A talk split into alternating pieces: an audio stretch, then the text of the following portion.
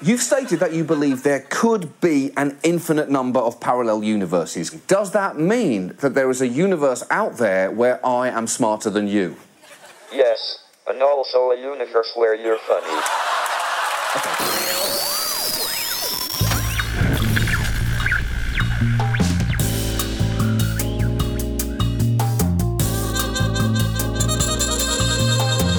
De Zeepkast. Opgenomen dinsdag 3 april 2018. Welkom allemaal bij aflevering 48 van De Zeepkast. Jouw bron voor al je science, technology en popculture. Tegenover mij zit David en... Zeg maar even hoi David. Ik zie je. Hoi David. Ja, hoi David. En tegenover mij zit Wietse. Hoi Wietse. Hoi Wietse. Wat vet. Blauw. Dit is een once-in-a-lifetime crossover. Nou, niet crossover. Gast optreden. Episode. Dit had ik moeten voorbereiden. Hoe heet dat in de Marvel en DC Comics? Dat ze die dingen... Hoe heet dat? Dat is een crossover. Dat is wel een crossover. Waarom is dit geen crossover dan? Ja. Dus jij bent gewoon...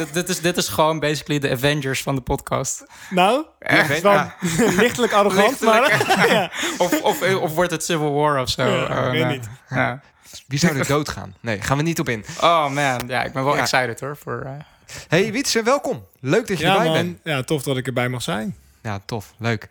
Voor onze luisteraars die jou misschien niet kennen... Ik kan me niet voorstellen dat er heel veel zijn... maar stel jezelf even kort voor. Ja, hè? Nou, pitch jezelf. Ik ben Wietse Hagen en ik neem al een aantal jaar... de Appels en Peren Show op samen met René Ladan. En wij zitten heel erg in hetzelfde vaarwater volgens mij.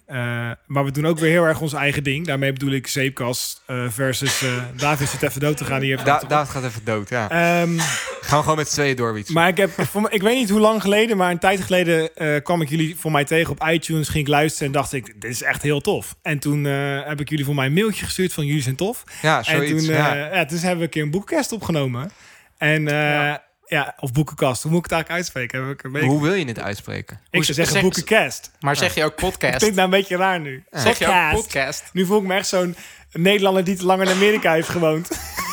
Weet je wel? Ja. Ik vind hem echt niet logisch. Boekenkast. Ja. Oké. Boekenkast. Ja. Boekenkast. Maar dus daar hebben we eigenlijk al een keer met z'n drie in dezezelfde kamer gezeten. Die toen nog een beetje anders uitzag. Ja. Maar, dus dat voelt wel natuurlijk. En nu... ja, ik denk dat wij wel met z'n drieën wat leuks kunnen opnemen. Dat denk ik ook, ja. Nou ja, Appels en Peren, dus hebben we nooit onder stoel of bank geschoven... is voor ons ook altijd wel een grote inspiratiebron geweest. Vooral bij het begin van onze podcast ook. Dat eigenlijk na het luisteren van Appels en Peren... zijn David en ik begonnen om ook op te nemen. Dus dank daarvoor. Hè? Dus vandaar. Bedankt voor het compliment. Ja. En goed dat jullie begonnen zijn, want jullie maken mooie dingen. Thanks, man. Nou, genoeg veren in mekaars... Zo, we zitten even te knuffelen met elkaar hier. Ja. Oh, wat is het fijn. En nou even heel kritisch gaan worden op elkaar. Maar goed, dat is voor zover ik het met jullie eens was. Nee, hoor. Ja. Hey, we zijn even een tijdje weer weg geweest. Onze laatste aflevering was het... eigenlijk de podcastfestival. Hè? Want we hadden toen een aflevering nog staan met Nerds om tafel. Een week daarna geüpload. Maar die was stiekem al eerder opgenomen. Dus de laatste keer dat we echt samen een gesprek hebben gevoerd was... podcastfestival. Ja, spannend. Ja, ik vond hem wel goed gelukt, eerlijk gezegd. Ik was wel blij. Ik was er ook tevreden over. Hebben jullie zelf nog teruggeluisterd ook? Nee, en ik luister het eigenlijk nooit terug. Ik luister het eigenlijk altijd terug, omdat ik het edit. Zeg maar. Ja, maar dus... sowieso het feit dat jij het edit. Ik bedoel, ik weet, Reinier doet ook wel wat post, zeg maar niet heel veel, volgens mij. Misschien luistert hij nu denk ik, graf, dit uur te weg. Ja. Nee, maar jij pakt hem echt helemaal, ga je hem even door en dan... Ja, meestal... Dat heb ik met het podcastfestival niet gedaan. Ik heb hem eigenlijk best wel rauw gelaten. Ik heb gewoon meer steeksproefs gewijs. Het zou wel raar zijn nog een beetje. Als daar dan luisteraars zou zitten en die denken van... Het is eigenlijk een heel ander verhaal dan dat ik daar live heb gehoord. Ja, nee, maar wat ik meestal doe is gewoon... Kijk, als een zin... Dat is wel een beetje mijn control freak shit, zeg maar. Dan, wat ik meestal met standaard afleveringen doe... Dan luister ik hem echt helemaal af. En ja, wel op een hogere snelheid, maar dan nog... Maar om even een soort van ook het ritme te voelen. Als er bijvoorbeeld sommige zinnen gewoon... net een te lange awkward pauze of zo... dan knip ik die eruit. Wow. Dat vind ik niet tof. Dus je produceert het echt wel een beetje, man. Ja, maar dat vind ik... dat vind ik gewoon tof. Ik weet niet, ik vind het gewoon tof als er een eindproduct is. En gewoon kleine edit-grapjes en zo erin doen. Maar dus geen hele drastische dingen. Soms ook wel... Als ik het aan het luisteren ben, ik denk van oké, mensen snappen het idee nu wel. We gaan nu iets te lang door over het onderwerp. Dat ik hem dan eerder afkap, zeg maar. Dus dan gaan er wel echt zinnen uit. Maar ja, dat doe ik wel, zeg maar. Dus ik luister het altijd wel terug. Is het dan ook, als jij er vraag me dan af, hè, maar als jij dan zo'n aflevering net geëdit hebt... Ja. En stel dat je mij dan vlak daarna spreekt... Ja. Vind je dan ook dat ik heel traag praat? Omdat je mij net zeg maar 2 uur op versnelling hebt geluisterd. Nou, dat heb ik sowieso al tijdens het editen. Want als je hem dan inderdaad op 180% zet... en dan denk je van, oh shit, daar moet ik even wat knippen... en dan zet ik hem op 100%, dan is het echt alsof iedereen in... slow motion aan het praten is. Dat is echt zo'n... Eigenlijk hetzelfde als je van de snelweg afkomt... 120 graden. 120 graden, 120 km per uur. Je hebt het super heet. Ja, zit je airco aan, gast. 120 km per uur en je rijdt er... En dat heb je echt gewoon voor 3 uur gedaan. Je rijdt richting Groningen en je rijdt er dan af. Dat gevoel, zeg maar dan met audio. Ik weet nog wel dat ik dat sowieso met rijlessen... altijd echt een van de moeilijkste dingen vond... is het momentumverschil tussen snelweg en snelweg af. Dat je ineens die afrit pakt... en dan op je rem gaat en ineens daarvoor een stoplicht staat... Ja. Terwijl je eigenlijk 15, 20 seconden ervoor nog met 120... Precies. Of dat je een rotonde af oprijdt, zeg maar. En ik van, what the fuck. Ja, precies. Ja. Eens. Maar podcastfestival was al geslaagd. Ik had het wel naar mijn zin. Ja, ik vond het ook... Ik vond het... in het begin heel even spannend, tot de mic aanging. Ja, want omdat ik het dus niet... Normaal, zeg maar, als we samen zitten, is dus van... Oh ja, weet je, zoek het even op. Ik knip het er later toch wel uit. Ja. Maar dat kan daar niet, weet je. Je kan niet te lange stiltes laten vullen of vallen of whatever. Ja. Jullie dus hebben ook al een aantal keer live opgenomen, hè, Wiets? Ja, we hebben ook elke keer met beeld gedaan. Dat vond ik zelf minder. Niet hoe dat is geworden, maar als er camera's op je staan... dan ga je gewoon, ik wel in ieder geval... dan ga je toch anders... Ja, ik zit aan mijn neus. Ja, hoe zit ik erbij, weet je, dat soort dingen. En dat leidt mij alleen maar af. Ik vind gewoon audio of podcast, whatever... dit medium is gewoon tof. Eens. Wij hebben daarna eigenlijk alleen nog maar opgenomen... gewoon audio only. En dat bevalt... ik weet ook dat op een gegeven moment als er... Je vergeten mensen wel. Dat is wat... Ik denk dat net is in het Big Brother huis. Ja. Maar dat je dit op een gegeven moment gewoon vergeet. Ja. Maar voordat we de metacast gaan opnemen... Ja. Metacast. Ja. Dan, met de kerst. Ik zou zeggen, laten we een zeepkast opnemen, toch? Zullen we een zeepkast gaan opnemen? Ja, laten we dat wel doen. Let's do it. Ja, nou... #factcheck. Ja, nee, ik heb het er even snel bij gezocht. En we hebben inderdaad wel wat tweetjes binnengekregen. Zoals altijd van een van onze meest trouwe luisteraars, Piet. En die, wat stuurt hij? Ja, geen half ei. Nou, die vindt ons de beste podcast of the universe. Ja, tot 2 keer toe. Dus Piet, bedankt. Top. Ik had er ook nog met Piet afgesproken. Piet, als je luistert, jij zou mij nog een random vraag gaan toesturen... en dan zou ik daarop antwoord geven. Heb je nog niet gedaan? Ik zie hem tegemoet. En we hebben ook een nieuwe review van Veervrouw. En die omschrijft ons als filosofie met een biertje. En dan kwam ik via de Sparoot van Tech45 bij jullie terecht. Leuk om mee te luisteren met jullie. Nou, leuk dat je luistert. Ja, toch? Te gek. Leuke review. Vet. Hebben we dat uit de weg. Dan kennen we echt los. Ik zie Wietse heel erg... Wietse loopt ons gewoon je kaart uit te lachen. Ja, moet Wietse ik vind het leuk, man. Dat is mooi. We proberen een beetje structuur af te brengen. Ja, ik ben helemaal in de war. Ik snap het niet meer. Nee, maar de structuur houdt nu hier wel een beetje op. This is as far as it goes. En dan begint hij zeg maar weer 10 seconden voor het einde... als ik mijn standaard riedeltje heb om het af te sluiten. Dit was de setup en nu is de... Dus wat we nu gaan doen, wat een beetje een plan is dat ik nu iets ga zeggen... en dan gaan we het daarover hebben. Dus wat ik ga zeggen is... dat schijnbaar Stephen Hawking iets heel belangrijks heeft geroepen... nog vlak voordat hij doodging over de multiverse... en dat het zou bestaan. Zo las je dat in het nieuws, toch? Ja, maar dat zeg je wel echt heel grappig. Ik zit helemaal voor me van Stephen Hawking... soort van met zijn iconische stem vlak voordat hij doodgaat.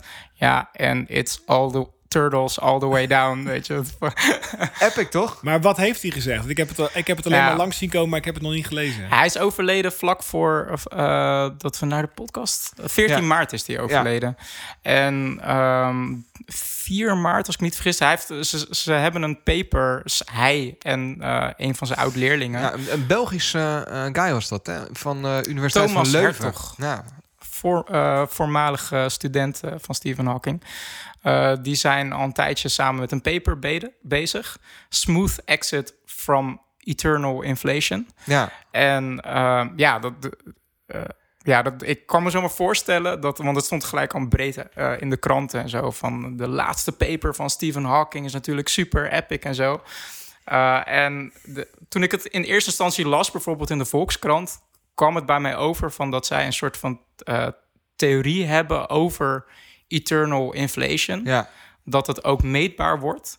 Waardoor we eigenlijk het feit dat we in een multiversum leven... Kunnen bewijzen. Ja. Maar nu ik er wat meer over heb ingelezen... is dat natuurlijk weer van oudsher veel ingewikkelder. En is dat eigenlijk niet allemaal, helemaal waar, zeg allemaal maar. Wat genuanceerder, ja. Ja, precies. Misschien dat het goed is als we eerst even... want ik heb het ook gelezen. En ik moet zeggen, in het begin kwam ik nog aardig mee... Maar op een gegeven moment halverwege dacht ik echt... was ik wel... Ken je dat gevoel dat je zinnen aan het lezen bent... maar dat je niet helemaal snapt wat je nou aan het lezen bent? Dat het ook Japans had kunnen zijn. En dat had ik op een gegeven moment iets verder in het artikel... maar in het begin dat snapte ik nog. Dus eternal inflation, dus dat concept, ja. dat grasp ik nog wel. Leg het eens uit als je wil. Nou, dat vind ik knap, want ik grasp eternal inflation, niet zeg maar... Niet geloof, maar... Tenminste, hoe ik het lees uit dat artikel... en dat leg ik dan uit met mijn... nihil kennis van space, zeg maar. Maar dat inflation is het moment vlak na de Big Bang... waarop ik zie David nu al... Ja, maar... Ik heb het al verkeerd. Sorry. Nee, ga verder. Ik wil je niet... Het moment vlak verder. Na de... Of tijdens of vlak na de Big Bang... waarop het universum... Of het heelal of het alles. Ik weet niet eens hoe dat heet, maar gewoon het alles. Zo noem het ik alles. Het. Mooi. Mooie naam voor een boek, zo. Ja, een sterke inflatie had. En dat houdt in dat het sneller uitdijde dan eigenlijk mogelijk zou moeten zijn volgens al onze wetten. Ja, kijk, dat noemen ze inflation. Ja. Eternal inflation is dan de paradox dat als iets oneindig uitdijdt, dan houdt het nooit op. Of dan...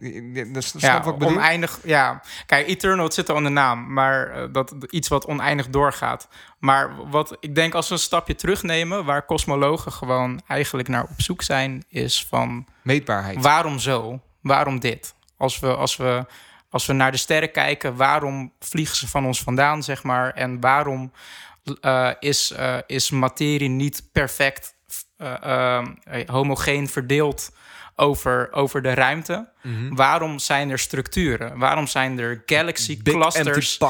En zijn wij onderdeel van een cluster die echt een super mooie naam heeft. Ja. Wat ik natuurlijk niet heb opgeschreven. Het begint met een L, iets van Lacaima of zo, weet ik veel. A team of scientists gathered data on more than 8,000 of the galaxies that surround us. They mapped each galaxy's position and movement in space. And for the first time, they've shown that the Milky Way is part of a much larger system of galaxies, a supercluster that they have named Laniakea. Lacaima, zo noemen ze het. Zo maar even noemen. Zo maar, niet dan toch. Ja, dan toch. Maar gewoon meer het feit van het universum heeft een structure. Het is een vorm, zeg maar. En niet per se... Ja, gewoon überhaupt het feit dat het een vorm heeft... dat is bijzonder, zeg maar. En je bedoelt dat er een patroon is in chaos. Precies. Want je hebt dus zeg maar eigenlijk plekken... dat er geen galaxies zijn... en dan heb je opeens letterlijk muren aan galaxies, zeg maar... en dan weer een bubbel van niks... En daarom kunnen wij ook dingen namen geven. Wij kunnen galaxy clusters namen geven, omdat wij patronen zien. Ja, daarom kunnen wij dingen sowieso namen geven, maar zelfs op dat level. Exact. Dus dat klontert als het ware. Laten we het dan. Ja, het klontert. Nou, dus wij wonen eigenlijk in een grote klonter. Punt. Toch? Nou ja. Nee, maar het is niet static zoals je op een tv ziet. Dus er is meer aan de hand. En dat moet een verklaring hebben. Ja, want dat had net zo goed kunnen zijn, waarom niet? Dat zeg maar als je dan zeg maar een soort van Rubik's Cube bedenkt dat op elk puntje, op elke kruising, daar zit een galaxy, zeg maar. Dat het gewoon perfect evenly verdeeld is. Maar dat is niet zo. Dus een kosmoloog die gaat dan, die begint dan van oké, hoe is dat zo gekomen? En door de jaren heen zijn er allerlei theorieën naar voren gekomen. En sommige theorieën die voorspellen dingen. En die voorspellingen kunnen we op een gegeven moment... Sommige voorspellingen hebben we ook kunnen meten. Dus daar is uiteindelijk de Big Bang Theory uitgekomen. Dat Hubble die zag dat bepaalde galaxies in hun lichtfrequentie...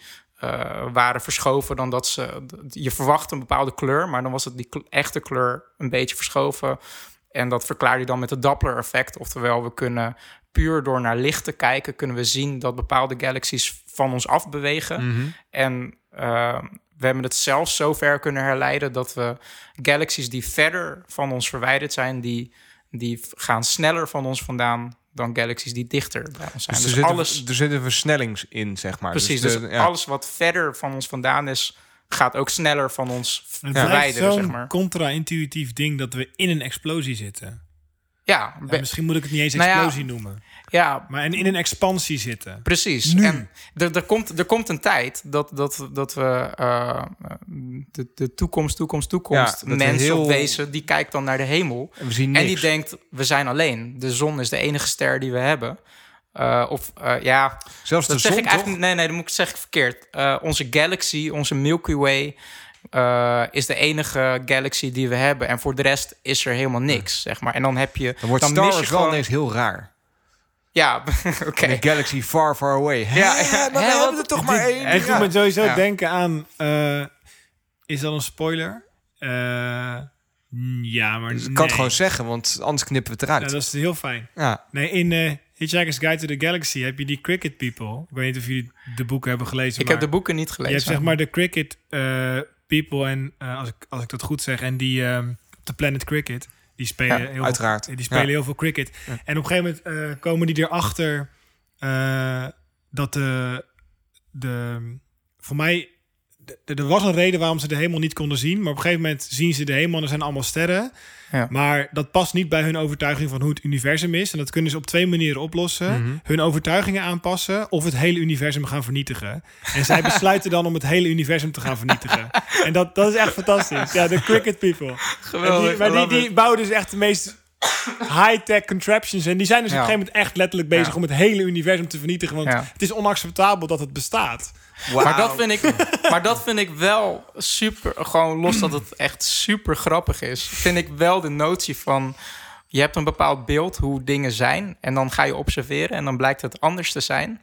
Ja, hoe reageer je daarop? Ja, dit is Douglas Adams gewoon die stiekem hele diepe shit... in zijn boeken te stoppen. Maar stiekem wou ik daar... Ik wou zeggen, van dat ze later naartoe werken. Ja. Daar, dus jouw plan, we gaan alles kapot maken. Ja. Nee, dus dit parkeren we even. Maar, dus we zitten inderdaad in alles beweegt van ons vandaan. En stel dat onze kennis hierover zou verdwijnen... en een toekomstig wezen wat misschien afstand van ons... die kan die andere galaxies niet meer zien... omdat die allemaal met een hogere snelheid... dan het licht van ons vandaan vliegen. Dus het licht kan ook nooit meer ons bereiken. Die hebben dan nooit genoeg informatie om te herleiden... dat er meerdere galaxies zijn en dat we in een space-time structure leven... die constant aan het uitdijen is, zeg maar. Maar omdat wij die informatie wel hebben... hebben we het dus kunnen we eigenlijk de klok terugdraaien... van oké, als alles van ons afvliegt... Kunnen we redeneren hoe dit... Ja. Kan je redeneren van als we de tijd terugdraaien... moet er een moment geweest zijn dat al die materie... zeg maar heel dicht bij elkaar was. En dan wordt het heter. Op een gegeven moment heb je een soort... plasma, waarin er protonen zijn... en de elektronen, die bewegen allemaal vrij rond als ions... omdat het zo heet is. En dan kan je nog verder van... oké, als het nog compacter wordt, wordt het nog heter.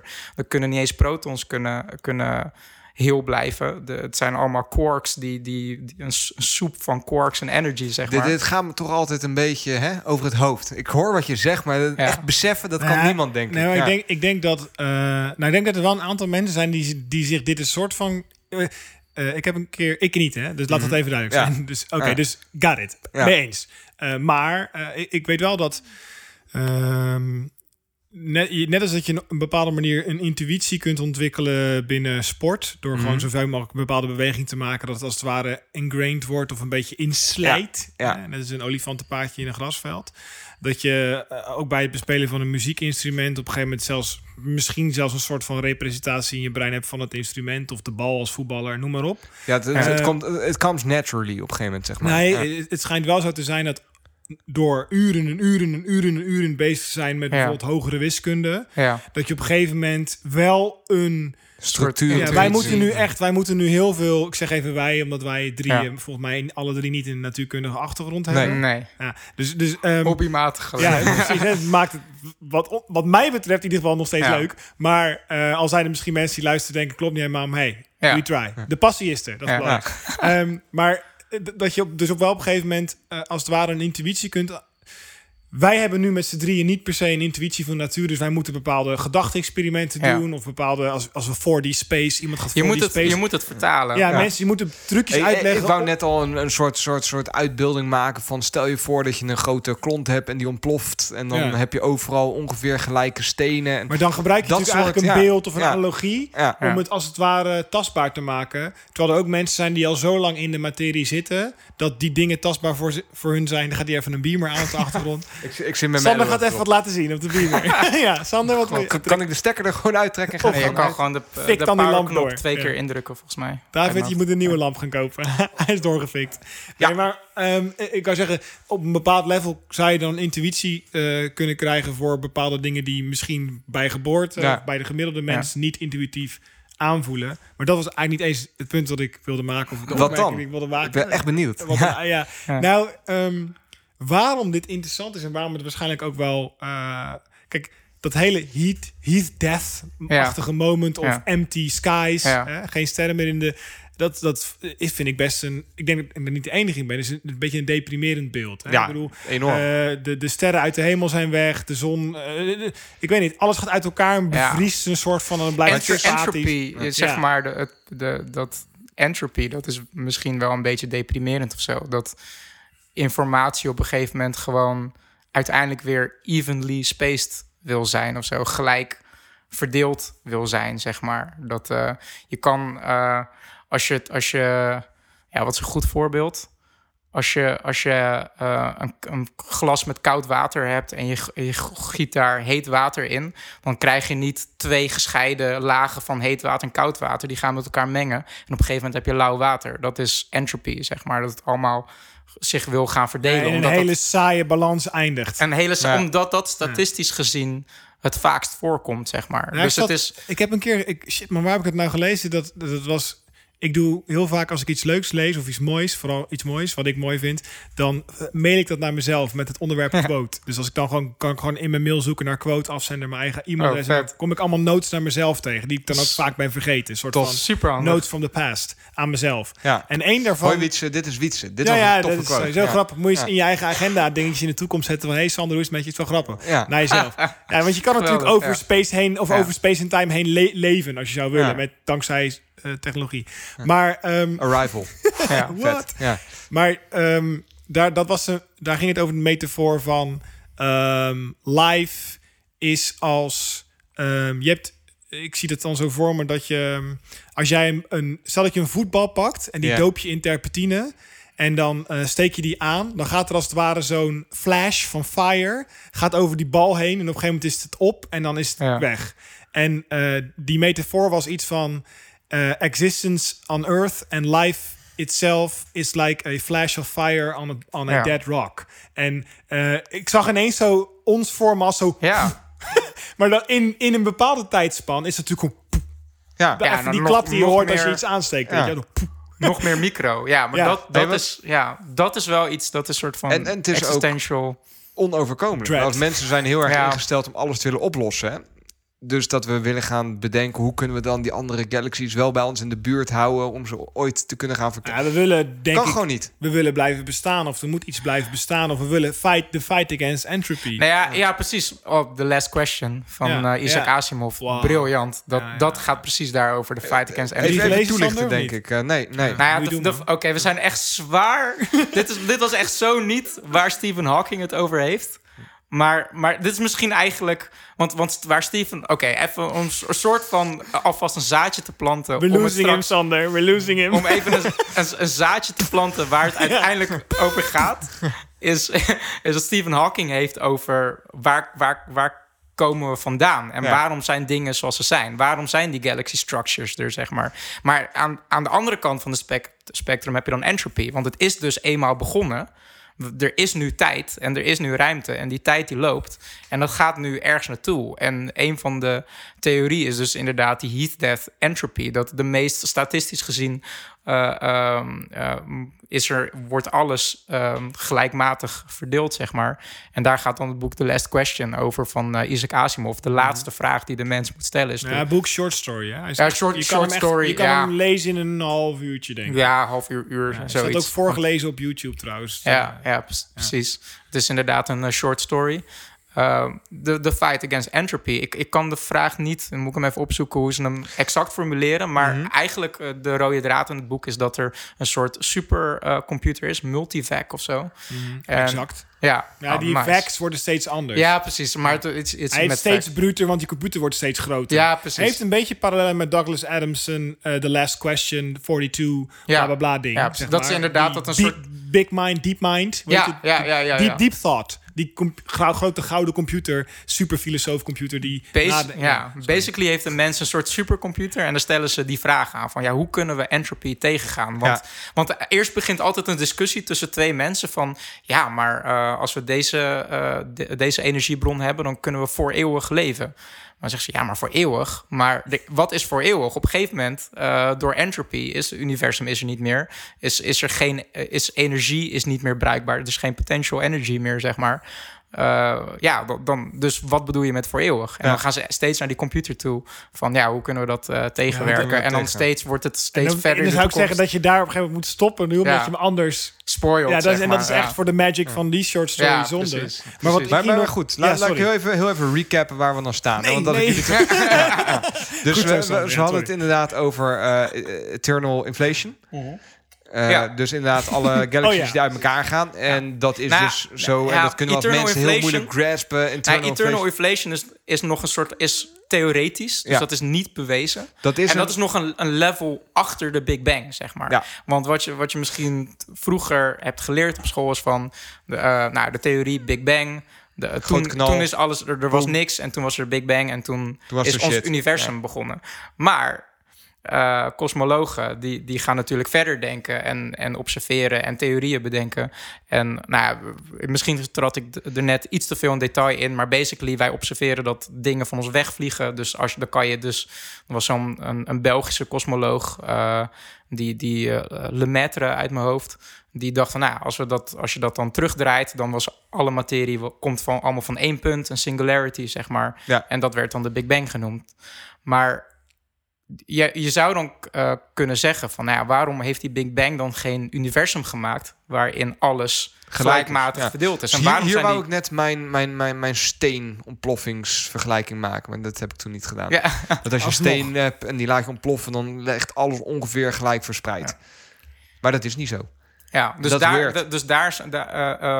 omdat dingen niet gelijkmatig verdeeld zijn... zijn kosmologen over inflatie gaan spreken. Dat er in een microseconde, dus 10 tot en min 33 van een seconde... is een stukje ruimte ter grootte van de Plancklengte. Dat is echt het meest kleinste stukje ruimte waar je over kan spreken. Ontploft tot een ruimte groter dan de observable universe. En wat er dan gebeurt is dat quantum fluctuation, zeg maar in de kleinste schaal... quantum fluctuations in de kleine... Dat kan je niet zomaar zeggen, David. Ja. Dat moet je even uitleggen. Ja, de natuurwetten, de niet-quantum natuurwetten... die break it down daar. En dan moet je eigenlijk overstappen op quantum natuur. Precies. Op een kleine schaal heb je de quantum natuurwetten. En daar gebeurt allemaal gekke shit. Waaronder quantum fluctuations. Dat er dus random particles in existence poppen... en weer verdwijnen. Als een soort borrel. En... Dat mag volgens de kwantummechanica, omdat je zeg maar over het gemiddelde van tijd, zeg maar, dan is het nul, zeg maar, het cancelt elkaar. Dus als je soort van particles borrelt, positieve en negative particles, op een gegeven moment deeltjes. Is dat gewoon deeltjes. Ja, dan is dat nog wel feedback door wat veel Engels praten. Ja, dit wordt weer zo'n aflevering. Ja. Dan is dat op een gegeven moment nul, zeg maar. Ja. Dan is dat zero energy in een vacuüm. Ja. Maar omdat het in zo'n korte tijd tijdens de Big Bang is geëxplodeerd... tot een ruimte groter dan de observable universe... Ja. Heeft die quantum fluctuations hebben niet genoeg tijd gehad... om zichzelf uit te cancelen. En daardoor zijn die quantum borrels, zeg maar... over onze classical mechanica, zeg maar... gestretched binnen een seconde, zeg maar. Dat je dus eigenlijk is er plekken hebt waar er veel massa is en plekken waar er weinig massa is. Dat is eigenlijk een soort van... Maar je bedoelt eigenlijk dat de noise die erin... die quantum in de vacuum, noise, die zit er nog in. En dat creëert als het ware de structures semi-randomness. Maar daardoor is het ook niet evenly spread. Omdat de quantum noise eronder of erin... of de precies, net iets kleiner was. Net iets meer die was er. Dus laten we zeggen, de grid waarop het verspreid werd was niet even. Sowieso, er was nog een andere invloed op. Ja, precies, snap ik. Ja, wat ik nog wel daaraan toe wilde voegen is dat ik... zonder New Age Deepak Chopra te gaan. En, Deepak Chopra moet je echt niet bij mij komen. Dat is mijn grap, ja. Maak je geen zorgen. Want die heeft het over hele andere... Die gebruikt kwantum wanneer die het nodig heeft. Wist jij dat de maan er niet is als je het niet naar kijkt? Wat? Oh, dit staat ergens in mijn boek. Nee, maar dus dat even gezegd hebben... vind ik het nog steeds wel een interessant ding dat... Je kan natuurlijk met met wat we nu weten en wat ik daarvan begrijp. Ja. Ik ook hoor trouwens. Ja, nee, maar en zo is het gewoon. Ik snap ook 0,1% van waar ik het over heb. Zeg maar. Try. Ja. Maar of we proberen voor de mensen die het show vinden als je kan je ook afvragen of de Nederlandse taal niet op een bepaalde manier leeft, waardoor Engels gewoon de ring aan het kruipen is en een soort van. Ah yes, preach it. Zullen we even een sidetrack doen altijd? Get with the program.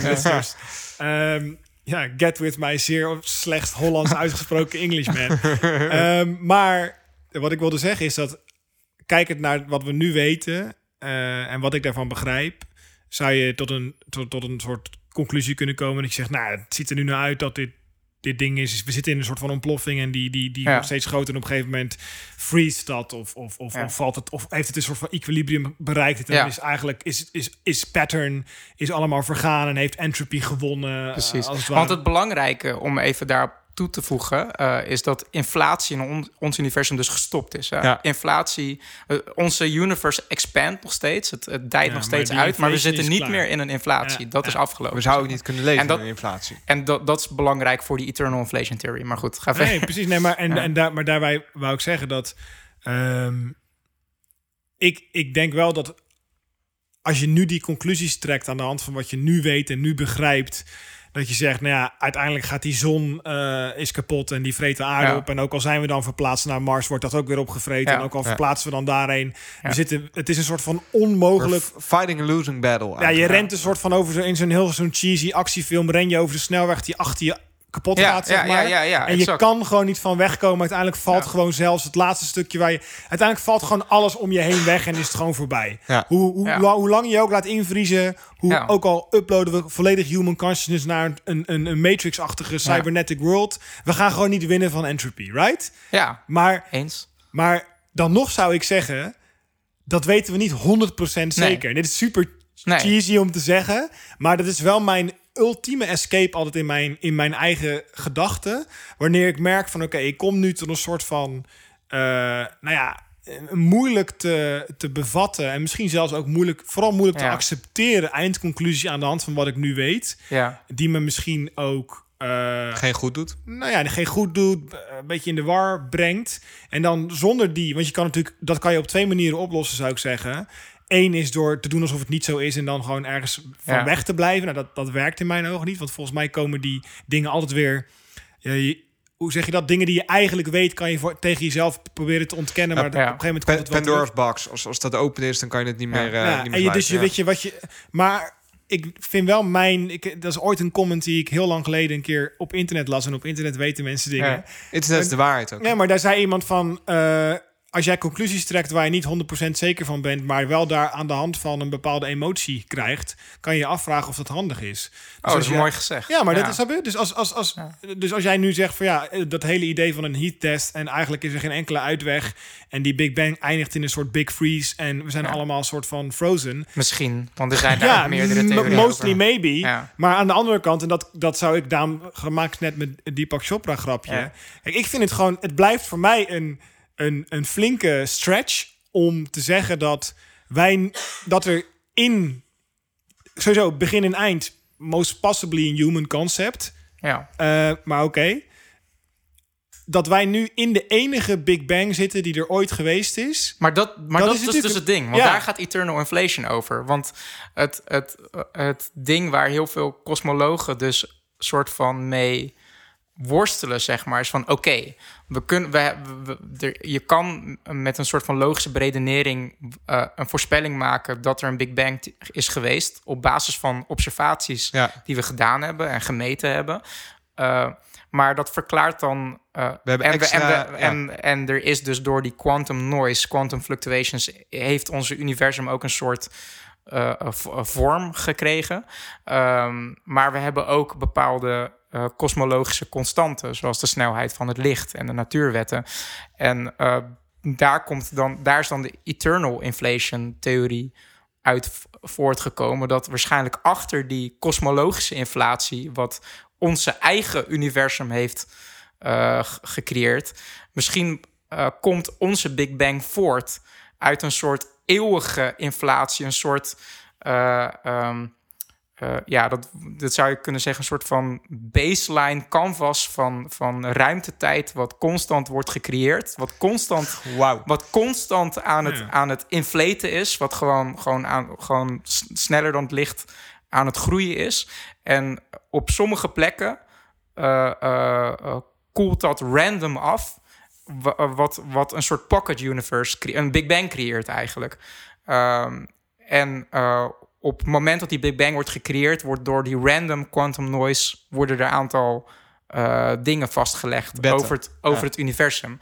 Dus wat eternal inflation puur theoretisch zegt, eigenlijk is dat dit is niet de enige Big Bang. We leven in een soort soep waar constant Big Bangs borrelen, zeg maar, en constant bubbels ontstaan, wat een universum wordt, zeg maar, met weer een andere structure, met andere natuurwetten. En omdat ze in een soep van eternal inflation zitten, zullen al die bubbels elkaar nooit bereiken. Precies, ondanks dat ze zelf ook groeien, zeg maar, zullen ze nog sneller van elkaar vandaan afvliegen. Mm-hmm. Dat je dus nooit die andere pocket universe kan bereiken, zeg maar. Is er dan niet sowieso al wel iets van een set van regels bepaald? Want jij zegt, op het moment dat zo'n Big Bang gebeurt, worden de regels bepaald, waaronder snelheid van het licht. En die snelheid kan nooit sneller zijn dan de snelheid van eternal inflation. Anders dan zou het niet werken. Nou ja, kijk, we komen nu wel op een gebied waarvan ik zeg van soort van, als ik iets beetpak, zeg maar, dat soort van de minimum kracht wat ik kan hebben om dat nog soort van in mijn vingers te hebben, anders valt het uit mijn hand, zeg maar. Ja. Dat is wat ik ervan snap, zeg maar. Ja. Want het is zo complex en je moet op zo'n high abstract level denken om dit te snappen. Maar wat wij doen, toch? Gewoon heel complexe shit een beetje snappen en dan zeg maar een heel klein beetje begrijpbaar maken. Een beetje denken te snappen, maar dat je moet wel. Precies. Ja. Ja, maar het ding waar Stephen Hawking dus moeite mee had, is dus dat dus blijkbaar wat eternal inflation zegt, is dat de reden waarom wij hier zijn, is omdat er gewoon oneindig veel universums zijn met allemaal random regels. En natuurlijk zijn wij hier, want dit is de enige stabiele universum waar wij in kunnen leven. Dus het is gewoon een random seed waar we in leven, als het ware.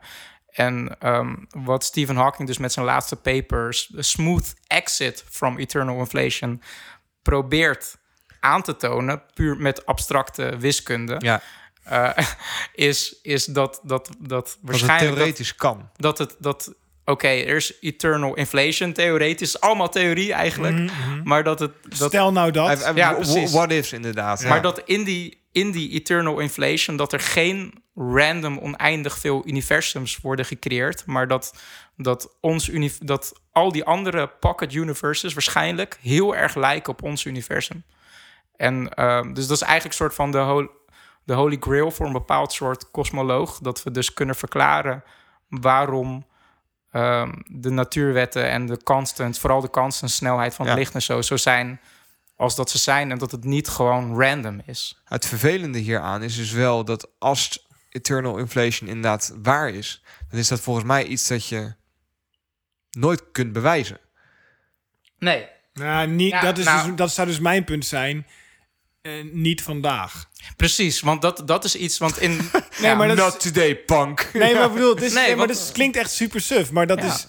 ik bedoel, volgens mij... Ik zou het bijna eternal hope noemen. Ja. Ik weet niet waar die hoop dan voor nodig is. Ja. Maar ik denk, het idee dat... Klinkt als een Star Wars titel. Nee, maar je kunt natuurlijk een kamer doorlopen met een zaklamp en zeggen... nou, ik heb niks gevonden, de kamer is leeg. En ik impliceer nu niet een of andere godlike being. Nee. Want dat is niet waar ik per se naar op zoek ben. Maar je kan ook dan zeggen... nou goed, met dit licht en deze zaklamp vinden we het niet. Ja. En wij geloven nu dat er alleen licht is. Dus volgens onze theorieën nu is het niks. Maar dat is binnen dit framework van wat we tot nu toe denken te... en dan is wat jij vorige keer tijdens de aflevering zei live... Dat jij zei, er is een idee, dat ging dan over DNA... maar dat wou ik ook nog aan je vragen. Toen ik denk, bemoei me er toen even niet mee. Dus nu kan ik het nog zeggen. Ja. Dat jij zei, het idee dat we als met de wetenschap en onze modellen... Mm-hmm. dat onze modellen mogelijkerwijs meer dichter bij wat ze proberen te beschrijven aan het komen zijn... dan dat ze... En dat is natuurlijk een grote vraag. Ja. Eén, kan een model ooit... kan ooit de map, de territory beschrijven. Dat is één. Misschien is het asymptotisch. Het zal nooit die x-as of y-as... Zie je die lijn naar beneden toe gaan en hem nooit raken, die parabool. Ja, precies, ja. Dus dat denk ik namelijk, tot nu toe. Al kan ik me wel voorstellen dat er bepaalde... Zoals, ik denk dat we DNA wel kunnen begrijpen... Ja. Op het level waarbij je soort van pragmatisch kan begrijpen dat je er iets mee kan. Maar dan kan je afvragen van... Eigenlijk. Ja. Maar is het op een praktisch niveau nodig dat jouw model 1 op 1 overeenkomt met de realiteit? Nee, maar dit is dus de pragmatic notion of truth. Precies. En die zeg ik gewoon even in het Engels, want dat is hem gewoon. Ja. Waarbij je dus zegt, luister, we kunnen de metro's op laten rijden hier in Rotterdam... en die komen ongeveer op tijd. En dat is gewoon genoeg. Ja. Want geen van onze klokken loopt goed, hè? Nee, zelfs de meest ziek goede atoomklok loopt niet helemaal goed. Ja. Maar het is pragmatisch gezien goed genoeg voor ons om te functioneren. Eigenlijk de zesjescultuur. Toch? Ja, maar zo op gezeten. Maar dat vind ik zo interessant. Want het geeft gewoon zo we zijn zo geëvalueerd om soort van dit classical mechanical level te snappen intuïtief. Van als ik die bal gooi, dan valt hij daar neer in een parabool. Zeg biljartbal universum precies, van terwijl universum. Dat eigenlijk helemaal niet waar is. Dat in de kleinste en de grootste schaal is het intuïtief. Daarom is die inflatie ook zo lastig om te visualiseren. Zo'n mindfuck inderdaad. Omdat wij gewoon niet op die schaal leven, zeg maar. Maar ik vind het wel super interessant dat er mensen zijn... zoals Stephen Hawking, die daar wel over kunnen nadenken. En wat hij dus met zijn laatste paper probeerde op te lossen... is dus ook gewoon van, waarom is het universum zoals die is in een multiversum? Ja. Waarom is de snelheid van het licht onze snelheid van het licht? Ja, ik haalde dat als voorbeeld. Maar het ging er eigenlijk meer om van is ons universum in de multiversum een random seed? Of is het iets wat eigenlijk toch uit een bepaald mechanisme komt... die een bepaald soort universum voortbrengt, zeg maar. Maar dan afdwingt eigenlijk. Ja, maar dan dat is dus ook... Want uiteindelijk ontkom je niet... dus aan een bepaald religieus of spiritueel element. Dat is denk ik ook waarom zo'n artikel zo de wereld over gaat. En dat is waarom de Higgs boson, de God particle, werd genoemd, et cetera. Want dat er daarom maak ik me Deepak Chopra grapje ook. Omdat ergens, kijk in het hele die pattern die er is, want dat zijn wij nu. En ook al zijn we een simulatie, zijn we een pattern in een simulatie, whatever. Er is pattern, ook al is het fake pattern. Dan is de fakeness een pattern, whatever. Er is iets, daar zijn we nu. Ja, uiteindelijk is er iets en dat kan je niet ontkennen. Als patroon. Ja. En het interessante daarvan is... want jij zegt nu, is dat een random ding? Ik zou ook afvragen, kunnen er meer zijn? Of zijn ze allemaal dan bugged universes die net niet werken en deze wel? Ja, en is dat toeval? En ik zou ook nog de interessante vraag vinden... Is het speciaal? Als in, is het one in a universe lifetime? Nee, want in een eternal inflation zou je zeggen... Als die... Er zijn de eternal zelfde... ik vind dat zelf altijd wel een interessant ding... als ik nadenk over Wat is het stake? Hè? Als het gaat om... Als je kijkt naar een individu... kan je zeggen van oké, op individueel niveau wil ik niet dat ik verga. Hè? Mensen zijn... Ik kom bij... Maar mensen zijn bang voor de dood... want ik wil als individu niet vergaan. Op een gegeven moment kan je zeggen... nou, ik associeer mezelf niet per se alleen maar meer met mijn enige persoon... maar met mijn nabije community. Ja. En op een gegeven moment kan je zeggen... nou, met mijn soort, diersoorten. Dan op een gegeven moment kan je zeggen... nou, life itself moet protected zijn. Dus ik ga ecologisch denken en die planeet moet ik beschermen. Ja, en op een gegeven moment kan je denken van... nou ja, goed, wat is de kans dat het alleen die planeet is in dat universum? Is life iets wat protected moet zijn? Ja. Nou, dan durf ik de gok wel nemen... dat er meer leven is in dit universum dan alleen op Earth. Ja. En dan kan je nog zeggen... oké, dus als ik als individu, mijn gezin... mijn volk, mijn soort, het leven zelf, mijn eigen planeet, mijn sterrenstelsel. Is dan misschien mijn universum nog iets unieks wat ik moet... Wat ik het blij mee moet zijn, of ik kan nog steeds, maar... Ja, of is Turtles all the way down. Ja, of is dat ook iets... Ja. Maar, want kijk, en... op die scales, zeg maar, of op die orders of magnitude... kan je natuurlijk zeggen van, oké... Want dat is het gevaar wat je als mens kan doen. En je kan op, vind ik in ieder geval een gevaar, ook bij mezelf... dat je op een gegeven moment zo ver gaat uitzoomen... dat je alles op een universumachtig macro-perspectief gaat zien... waardoor eigenlijk jouw leven op dit moment... ja, whatever. Ja. Ik bedoel, leven komt wel terug. Universen zijn er meer dan zat. Het is eternal terugkomen. Everything is random. Nothing happens for a reason. Come watch TV of everybody dies. Come watch TV. Yeah. Nee, maar goed. Dat is dan nog een soort van die ultieme nihilistische conclusie. Ja. Terwijl ik zou zeggen, nou, eigenlijk is het best wel goed nieuws... want alles van waarde is weerloos, maar dat geeft niet per se, want alles komt ook weer terug. Want alles, weet je, die superroet meta-oersoep is zo dik en krachtig. Constant big bangs aan het creëren. Alleen dat betekent natuurlijk niet, in mijn oog in ieder geval, dat dan Displays in time in deze kamer nu met ons drie... Precies. Zijn waarde verliest... doordat er een soort van macro-oersoep ding achter hangt. Ja. Dat wou ik dan nog eventjes... Okay. Vind ik wel fijn dat ik dat even zeg. Ik voelde me maar dit is een heel vet film. Mag wel, maar voor mij niet. Ja. Er is een heel vet filmpje van het kanaal Koetske Zacht. Ja. Ik weet niet of je die kent. Ja, zo'n animatie. Sowieso. Lekker 60 fps, man. Nice. Ja, man. Ja, maar ze hebben zulke mooie vector graphic animaties ook. Ik vind het echt heerlijk om te kijken. Maar die hebben een filmpje gemaakt... die heet Optimistic Nihilism. Ja, heb ik ook gezien. En dat gaat er... Daarin proberen ze te zeggen van... ze tackelen ook dat soort onderwerpen. Ja, maar van, maakt het eigenlijk uit? Dood. Ja. Maar ja, goed, dan zeggen ze met... oké, dat is dat nihilisme van... oké, op het macro-scale, niets doet er toe...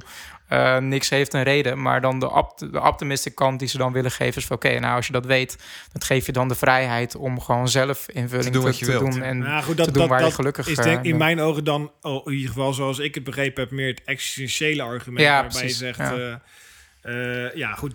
de vrijheid is eigenlijk... life is one big artwork, zeg maar. En performance art to the max. Terwijl daar zit dan... en dat is niet... moment in deze podcast, denk ik, om dat te bespreken. Al is het wel interessant, maar ik denk zelf dat dat impliceert dat het eigenlijk geen reet uitmaakt wat je doet. Alles volledig relatief is en doe gewoon een leuk dansje en geniet ervan en dan gaat het licht uit. Ja. En zo heb ik wel een tijd gedacht, maar daar ben ik niet meer. Ik denk wel dat vind ik echt super interessant. Ja, dat trouwens, is het. Ik weet niet. Ja, daar wil ik het wel met je over misschien hebben. Misschien moeten we hem even laten teasen voor een andere keer, precies, want het is te groot. Alleen, ik denk dus dat daar wel... een soort van verlicht nihilisme. Ik bedoel niet dat ik verlicht ben of zo. Nee. Helemaal niet. Maar, misschien een klein beetje. Nee, helemaal niet. Echt niks. Ja. Gewoon poep, gewoon bruin. Maar die, zeg maar... ik denk dat daar wel iets meer voor te zeggen is. Ook omdat er toch wel zoveel patroon is... En dat het ook wel lijkt dat er een bepaalde voorkeur lijkt te zijn... voor bepaalde patronen en bepaalde patronen niet. Dat niet alles willekeur is. Ja, en dat is een enorme slippery slope into religion. Ja. Daarom is hij zo tricky. Maar ik denk niet dat dat per se hoeft. Ik ben daar... Maar ik weet niet of we dat aan die air moeten doen. Maar ik ben daar wel heel benieuwd naar inderdaad. Hoe je dat dan... Want ik zit nog wel heel erg op dat plek. Heel veel. Ik denk een groot deel van onze generatie sowieso. Doe lekker een dansje. Het maakt allemaal geen reet uit. Heel kort door de bocht gezegd. Maar doe wat je wilt. Want in the end... Ja. Nou, ik hou me even het laatste wat ik wou zeggen over die paper van Stephen Hawking. Ja, hij is overleden, man. Moet even een soort van 1 minuut stilte. 100%. Ja, of juist heel veel geluid maken. Ja, precies. Ja. Heel veel noise. Ja. Nee, want dat is wel... Dat las je dan bij allerlei nieuwsoutlets van... Hoe heet dat? De Edison... ik ben het even kwijt. De Nobelprijs staat klaar. En met zijn nieuwe paper kunnen we straks de multiverse echt gaan meten en zo. Nee. En ja, dat is volgens mij niet zo. Dit nogmaals, ik durf het niet 100% zeker te zeggen. Wat ik in meerdere artikelen gelezen heb, is dat dit slechts één van de vele papers is die dit onderwerp behelst. En eigenlijk wat zij doen, zij nemen net weer een andere rekenset waarin ze hun voorspellingen doen dan andere papers dat gedaan hebben. Dus het doet een toevoeging aan, maar het is zeker geen baanbreker. Exact. Ja. Je voelt heel erg dat journalisten er dan toch een soort van... hoe noem je dat? Dat een artiest de toestemming heeft om een soort van artistic freedom... Dat je eigenlijk zegt van oké, ik ga een beetje spelen met dit verhaal. Een beetje ad-lippen, een beetje wol eromheen breien. Want dan is het wel echt een fantastisch verhaal dat Stephen Hawking achterliet. Ja, precies. Een document wat we nu nog niet helemaal begrijpen. Heel menselijk zo inderdaad. Lekker, zo filmisch, weet je wel. Ja. Maar daardoor waarschijnlijk... Een beetje zo'n soort Hollywood einde. We willen dit. Maar waarschijnlijk is het Waarschijnlijk niet. Maar wat ik wel een hele interessante theorie vind... waarmee ze misschien... denken te kunnen meten of er inderdaad andere pocket universes zijn. Als je ervan uitgaat dat er dus inderdaad zo'n soep is... waar constant van die bubbels ontstaan... Mm-hmm. Dan is het statistisch gezien ook mogelijk... dat er 2 bubbels tegelijk dicht bij elkaar genoeg tegelijk ontstaan... Ja. Dat ze tegen elkaar botsen terwijl ze groeien, zeg maar... in die eerste cosmic inflation. Wow. Fringe, en wij kunnen... ja, precies. Dingen, en wij kunnen de cosmic background radiation kunnen wij meten, zeg maar. Dat is het vroegste licht, als het ware, wat wij dus kunnen meten. Die groene afbeelding, toch? Die precies. Ja. En daarin zie je al soort van vlekken van minuscule temperatuurverschillen... waar je dus ook die quantum fluctuations in ziet. Maar ze voorspellen dus dat we waarschijnlijk daarin... als er dus een bubbel vlak naast ons tegelijk is ontstaan... dat we dat daar ook in kunnen aflezen. Maar dat is dus puur ook een idee, zeg maar. Ja, en chance. Want het hoeft helemaal niet zo te zijn dat dat is gebeurd naast ons. Precies, maar dat zou een manier zijn om daarachter te komen, zeg maar. Vet. Maar ik vind dat fascinating dat we op zo'n level over onze, zeg maar... letterlijk bubbel waar we in leven kunnen nadenken, zeg maar. Weet je, dat is gewoon... Krijg ineens een hele andere betekenis, hè? In je eigen bubbel leven. Ja. Oh, vet. Ja, precies. Hey, we hadden het net al een beetje, gingen we die richting op. En ik hoorde David hem ook al een beetje temperen. Maar David zei tegen mij dat hij het heel leuk zou vinden... om vooral met jou, Wietse, te hebben over science en... Het bijna dat. Nou, laat ik zo zeggen, moeten science en filosofie elkaar bijten, of kunnen die naast elkaar bestaan? Wetenschap en filosofie. Want dat is wel een lastig. Er zijn een aantal dingen wat mij opviel. Want bijvoorbeeld als ik bepaalde boeken lees van bijvoorbeeld een kosmoloog Lawrence Krauss... die het ook over de Big Bang heeft en zo. Hij heeft een boek The Universe of From Nothing. Dus dan spreekt hij over die energie die er is in een vacuüm... en dat daar dan een Big Bang uit ontstaat. En als je hem vaak ook in debatten hoort en zo, of seminars... er was een keer een seminar, hadden ze het ook over nothing, over niets, zeg maar, met een aantal kosmologen. Maar er zat ook een filosoof bij. En dan zat hij altijd grappen van, ja, maar een filosoof, die is expert in niets. Zeg maar als een tong in cheek van oké, een filosoof die heeft niets toe te voegen aan het debat wat wetenschappers aan het houden zijn. Ik heb dat gezien. Dat was best wel scherp ook, hoor. Dat heeft hij heel veel, Lawrence Krauss. En ik heb Lawrence Krauss best wel... hoog zitten, want hij zit echt wel diep in dat wereldje, zeg maar, van kosmologen die met dit soort onderwerpen bezig zijn en rekenen en zo. En hij is niet de enige. Er zijn meerdere wetenschappers waarin je gewoon een soort van ondertoon ziet van filosofie had vroeger zijn functie, maar dat is nu soort van overgenomen door de wetenschap. Wetenschap die bouwt nu echt voort, zeg maar. En filosofie, die heeft zijn beste tijd als het ware gehad. Die heeft niet meer iets toe te voegen aan dat realiteitsmodel... wat we met z'n allen aan het bouwen zijn, zeg maar... die we zo realistisch mogelijk willen maken... zodat we echt snappen wat er gebeurt. Als het als het ware. Ja. Ja. Dus zo interpreteer... Dan moet ik even toelichten. Zo interpreteer ik wetenschap. Veel gehoord argumenten ook. Veel gehoorde logica ook. Hoe dat argument gebouwd wordt. En ik vind dat best... Dat heeft mij beïnvloed, zeg maar, in de vroege tijd dat ik, zeg maar, hier heel veel mee bezig was. Toen wij begonnen met zeepkasten, was jij echt wel heel erg... filosofie was niet jouw ding, inderdaad. Ja. Nee. En nog steeds... Kijk, daar ik ben daar nu weer anders in natuurlijk.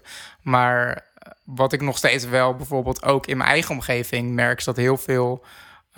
ik heb nogal eens de neiging om te gaan ratelen bij mensen... over de Big Bang en de multiverse en shit. Ja, net als net. Ja, precies. Nee, ik waardeer dat, hè, trouwens, dus dat is supermooi. Maar dan zegt ze... En dan komt het uiteindelijk ook weer van... ja, maar hoe weet je dat dan? Ja, wetenschap en meetbaar en... wetenschappelijke methoden en voorspellingen doen. En die voorspellingen komen dan uit, herhaalbaar. Maar dan komt altijd het weerwoord van... ja, maar sommige dingen kun je misschien nooit meten en zo. En dan word ik weer, zeg maar, de vinger erop gelegd van... ja, jij probeert alles in die wetenschapmal te gooien... maar zijn er ook andere denkwijzen dat je vanuit een andere hoek... naar hetzelfde kijkt, zeg maar. En ik vind het gewoon interessant dat er dus heel veel wetenschappers zijn... die dat dus niet zo inzien. En ik ben gewoon heel benieuwd wat jij daarvan vindt... als je me volgt tot dusver. Ja, ik volg je helemaal. Met gevaar voor eigen leven, zou ik even zeggen. Want ja, goed, voor de luisteraars die zichzelf filosoof noemen... of een idee hebben wat filosofie is... en vinden dat wat ik nu ga zeggen niet filosofisch is... Eat your heart out. Prima, dan noemen we het... Ik kan het eruit editen als je achteraf denkt van... Nee, vind ik helemaal niet erg. Want als mensen zeggen van... ja, maar dat is geen filosofie. Oké, maar kunnen we dan nu verder praten? Ja. Oprecht. En als jij het knikkeren noemt, vind ik het ook goed. Ja, dus wat precies. Ik nu ga doen, is knikkeren. Knikkeren met Wietse. Dat wordt de afleveringtitel. En ik noem mezelf ook helemaal geen filosoof of zo. Nee. En het ging mij ook niet zozeer om... Maar ik heb hier wel echt wel ideeën bij.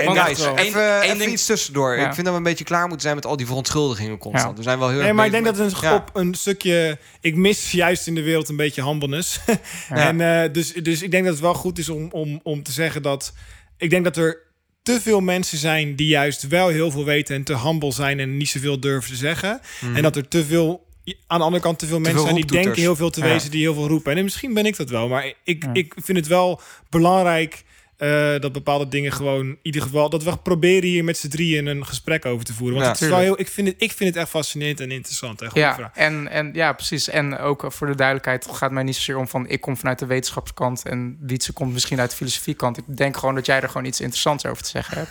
Nou ja, want... kijk... wat je in mijn ogen...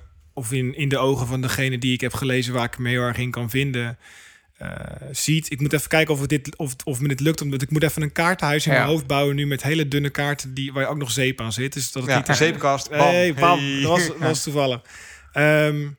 Kijk, voor mij was het Neil deGrasse Tyson die ook heeft op Twitter een aantal keer heeft geroepen van philosophy is bullshit. Ja, precies. Zoiets. Exact. Het is ook wel een beetje de populariteit van wetenschappers om dat te roepen. Het genereert wel kliks. Ja, maar dan nog geef ik dat soort mensen als Neil deGrasse Tyson en Lawrence Krauss te veel credit dat zij op zo'n level denken. Snap je? Ja. Dus je hoeft het niet op Twitter te zetten. Als jij op Twitter heel kort één statement gooit... ja, dan doe je dat wel met een reden. Laat ik het zo zeggen. Nee, maar dat mag wel. Alleen de vraag is, met welk doel? Kijk, als jij natuurlijk zegt... filosofie is dood. Je hoort ook vaak... alle filosofie die nu geschreven wordt... zijn eigenlijk voetnoten. Aristoteles of Socrates. Ja. De oude Grieken hebben het eigenlijk allemaal al gezegd. Alleen met andere metaforen. En als je die upgrade naar vandaag... en je gaat van een grot naar een matrix... dan heb je eigenlijk 2 keer de allegory of the cave. Ja. Fair enough. Maar ik denk dat... kijk, als je kijkt naar wetenschap en kennis... En ik denk dat als je zou zeggen... oké, pragmatisch gezien, wat brengt ons verder... om in deze wereld te kunnen bewegen... en daarmee dus te kunnen voorspellen... en wie heeft daarbij het grootste succes in voorspellend vermogen... om zo entropie tegen te kunnen gaan... door structures te bouwen van carbon fiber en raketten te bouwen die de ruimte ingaan en te kunnen 2 raketten in simultaan te kunnen laten landen op 2 landing pads. Ja. Science has won. Dat is prima. Ja. Maar dat is voor die goal. Ja, precies. Dus is wetenschap beter in het bouwen van een corpus van kennis die je pragmatisch kunt toepassen om tools te bouwen? Zeker weten. Fair enough. Maar is that everything? En we hebben het toevallig hier al over gehad voor de show in de keuken even hier bij David thuis. Ik denk dat...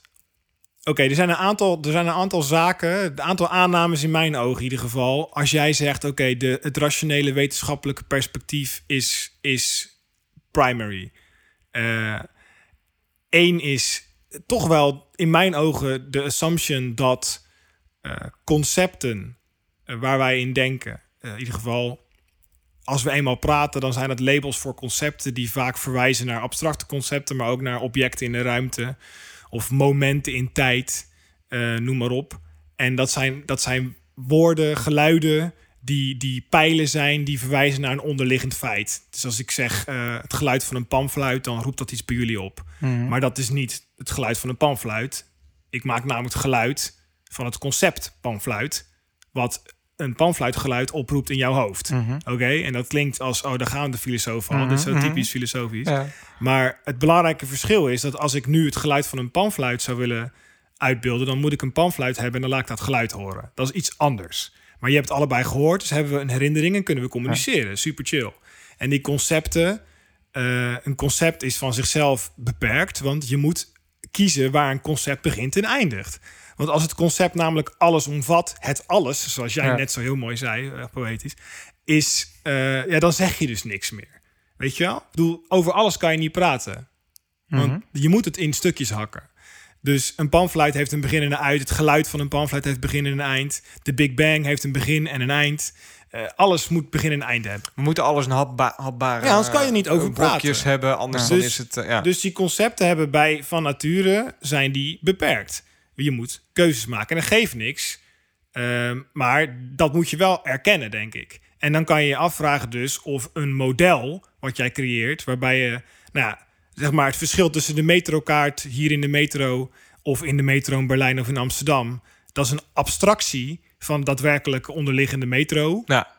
Dat zie je ook, want alle rondingen zijn eruit gehaald. Ik dacht dat het zo lag, joh. Maar je snapt precies wat ik bedoel. Ja. Maar je moet dat doen, want als je hem daar echt fijn uit zou tekenen, zelfs dan heb je nog steeds niet de echte kaart. Want dan moet je namelijk naar die metrolijn toe, naar het spoor. En daar ligt het spoor. Oké? Dus nogmaals, de symbolische... Het is altijd symbolische weergave. Ja, dus of het is verkleind, of het is... Ja, dus, en dit is nogmaals hier niks nieuws, maar de symbolic realm, waarbij wij woorden, concepten, et cetera, hebben die verwijzen naar de realness eronder of zo. Dat is Kant noemde dat de noumenal versus de phenomenological. Zo, lekker woord. Heftig, ja. Ja, de fenomenen en waar ze naar verwijzen, zeg maar. Als jij denkt dat die twee dingen hetzelfde zijn, of dat gelooft, dan doe je in mijn ogen de wereld eronder tekort. Want... waarom? Nou, omdat jij... Nee, dat is een goeie. Nee. Kijk, voorbeeld. Op het moment dat jij... Ik had hier een discussie over, toevallig vorige week met iemand over digitaliseren. En dat is iets concreter, hoop ik. Op het moment dat jij digitaliseert... Een digitaal systeem is ergens eronder weer analoog. Dat kan niet anders, want je hebt zeg maar een signaal... en eigenlijk bijvoorbeeld over een draad loopt... Er moet een signaal over een draad gaan om te weten dat er een signaal is. Dus stel dat er een heel laag voltage over een draad gaat... en jij zegt iedere keer als het voltage boven een bepaalde hoogte komt... zeg hij is normaal 0,1 en boven de 0,5 zeg je... oké, dan is het aan. Ja, en onder de 0,5 is het uit. Ja. Dus je creëert een threshold... En daarmee zet je over dat signaal heen gooi je een heel erg noisy, wavy pattern. Die steeds een beetje fluctueert tussen onder de 0,5 en boven de 0,5. Mm-hmm. En met een chip heb je een logic gate die gewoon zegt 0 of 1. En zo zend jij digitale data in een heel rommelig signaal over een koperkabel. Die je in een chip laat beslissen. Oké, threshold, eronder is 0, erboven is 1. Right? Mm-hmm. En dan heb je ineens een heel hard signaal. 0 of 1. Ja. Logic. Ja. Right? Logic gate, daarom ook. Aan, uit. Ja. 0,1. En dat is de base van iedere computer. In ieder geval, iedere non-quantum computing. Ja, de qubits even daarbuiten. Maar dat is ook belangrijk voor de verhaal. Op het moment dat jij... kijk, een representatie van iets is in mijn ogen bij voorbaat een simplificatie van iets. Concreet, op het moment dat jij een foto maakt van iemand, dan heb jij een 2D-weergave van dat moment vanuit een bepaalde hoek en bepaalde kleuren en hoeveel pixels er op die sensor zaten. Ja. Je hebt niet dat moment gefotografeerd. Nee, je hebt een representatie van dat moment. Maar niet het moment. Mm-hmm. Net als dat jouw herinneringen niet het moment zijn, maar een representatie in jouw brein van hoe het was. En dat is... dus je hebt nooit wat er echt gebeurde, maar jouw herinnering ervan of de foto ervan.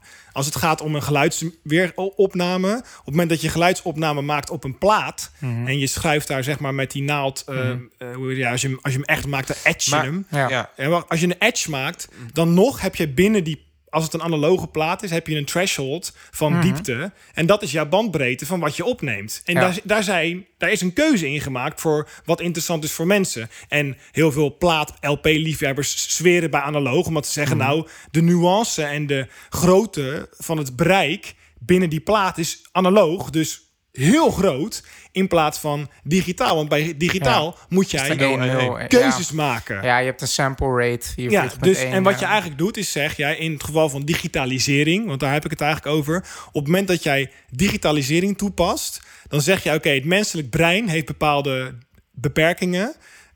Want wij ervaren als wezens hier op aarde ons realiteit. Mm-hmm. Wij zien bepaalde kleuren helemaal niet. We kunnen geen infrarood zien, geen ultraviolet zien. Ja, we zijn geëvolueerd om in een bepaalde bandbreedte te functioneren, dus, zeg maar. Als je heel even... Het punt is, bijvoorbeeld een tv-scherm is vaak een oud tv-scherm, en trouwens een LCD ook, en een nieuwe iPad is wat hoger, heeft een refresh rate. Hè? Vaak zo'n beetje tussen de... films kunnen voor mij PALS 23.9 en... of PALS 25 en NTSC 23.9 of zo.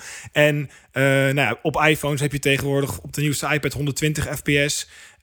Lekker hoog, weet je wel. Maar veel hoger dan dat hoef je eigenlijk niet te gaan, want dat kan het menselijk brein toch niet pakken. Nee. Dus je kan gewoon... En ook met audio... Je kan eigenlijk een dunner signaal zenden, een minder rijk signaal. Want de rest vult het brein wel op. MP3. Ja. Megapixels. Ja. En noem maar op. Ja, maar daarbij hebben dus allemaal vertaalslagen plaatsgevonden, waarbij jij eigenlijk een moment hebt gepakt, een gebeurtenis in de daadwerkelijke wereld, een saxofonist in een studio ergens die een stukje inspeelt voor een jazznummer. Mm-hmm. Je pakt die geluidsvibraties en die zet je om en die moeten in een medium terechtkomen. En daarbij zeg je, het moet een medium zijn waarbij het acceptabel blijft voor mensen en ook nog informatiedrager is. Mm-hmm. Alleen daarbij heb je wel shortcuts genomen. Je hebt dingen weggenomen. En de symbolische wereld, hoe wij over de wereld praten, is een abstractie van de wereld eronder. Is oerdigitalisering van de daadwerkelijke gebeurtenis op dat moment, Sander. Ja, wat ik interessant vind, je zegt eigenlijk twee dingen. Dus, en dan je zegt één, wij versimpelen dingen. Nou, laat ik zo zeggen, wij knippen informatie weg om het of behapbaar of in ieder geval behapbaar te maken. Maar we knippen informatie weg die voor het menselijk vermogen tot opnemen, zo moet ik het misschien zeggen, niet relevant is. Toch? Nou, dus dan is het ook nog eens zo, ja. En om even dan... Om een Heidegger-achtige uitspraak te doen. Mm. Ik zeg niet dat ik zijn werk beheers, maar als het dan gaat om hoe jij de wereld ontvouwt, revealed, zeg maar, hoe jij... De nadruk die jij legt, wat voor jou van belang is bij het openen van die wereld, is afhankelijk van jouw, noem het... Nou, er vinden eigenlijk twee vertaalslagen plaats. Maar je doet een interpretatie. En eentje van de ontvanger, toch? Dat is wat je... Nou ja, goed, je leeft in een realiteit en die realiteit, die neem jij tot jou. En daarbij pak jij, omdat je keuzes moet maken, maak jij keuzes bij wat er voor jou relevant is. Alleen... Wat er relevant is, heeft te maken met jouw, noem het, prioriteit. Laat ik dat woord even gebruiken voor het gemak. Ja, eens. Dus maar oké, dus er wordt informatie weggeknipt. Ik pak even een van je eigen voorbeelden. Bij het maken van een plaat. Dus je maakt een plaat. Er wordt bepaalde informatie wordt uitgeknipt. En dat zijn tonen die het menselijk gehoor toch niet kan horen. Background noise, dus dat boeit niet. Nee, maar dat is wel even mijn vraag. Want jij zegt van... dat je daarmee mensen tekort doet. Maar hoe kun je iemand tekort doen door iets te onthouden dat hij toch niet kan horen? Dat is, snap je wat ik bedoel? Oh, zo. Ja. Nou, oké, dan, goede vraag. Kijk, je kan... Want het punt, dan kan ik nog verder gaan op die metafoor om dit verder uit te leggen. Mm-hmm. Die discussie die ik had met die vriend van mij ging over mind-uploading. Dus consciousness uploading naar computers. Ja. En dan ging ik er even vanuit... Mijn favoriet onderwerp trouwens, hè? Ja, dan ging ik er even vanuit dat die computer een digitale computer was. Met zeros en one. Een versimplificatie van jouw brein dan gaat uploaden. Nou ja, en niet, wat ik denk... Kijk, jij als wezen, hoe jij hier zit... jij hebt een tool... Een brein waarbij je abstract kunt denken... en waarbij jij stukken uit de wereld kunt pakken... die je kunt benoemen, een label kunt geven... kunt opslaan, kunt vergelijken met elkaar... patronen kunt herkennen. En dat is, noem het een zeer extreem complex... en voor ons ongrijpbaar vooralsnog deep learning algorithm... wat tekort doet aan het menselijk brein. Maar ik denk dat jij meer bent dan alleen maar die interpreter... Dat je nu gaan we even full on boeddhisme, Eastern philosophy-achtige shit, maar dat hoeft helemaal niet. Ja, goed, we kunnen, want ik vind dat wel een mooie vergelijking inderdaad over het uploaden van je bewustzijn. Maar ik weet dan niet, ik weet niet of we dan dat vanuit dezelfde hoek benaderen, want waar ik geïnteresseerd in ben is de fysieke realiteit. Versus, zeg maar, iets abstracts wat niet tot de fysieke wereld behoort en niet meetbaar is. Waar ik denk ik, waarom sommige discussies met mensen in mijn omgeving ontstaan, is omdat ik eigenlijk altijd ervan uitga dat er een en dat is eigenlijk een aanname, dat er gewoon een fysieke realiteit is. En that's it. En dan komt er altijd een ja, maar wat als er iets is wat daar nog boven staat? Nee, maar oké, dus daar wil ik even op... Want ik voelde dit... Ja. Ik wil even gewoon aangeven dat... Ik heb het hier niet over een soort van bovennatuurlijke... Ik ook niet, hoor. En, nee, maar ik ben niet... Ik wil niet nu... hiermee zeggen, ja, maar Sander is meer. En, nee, precies, want ik geloof dus ook niet... Punt. Nee, want ik dat bijvoorbeeld wat je...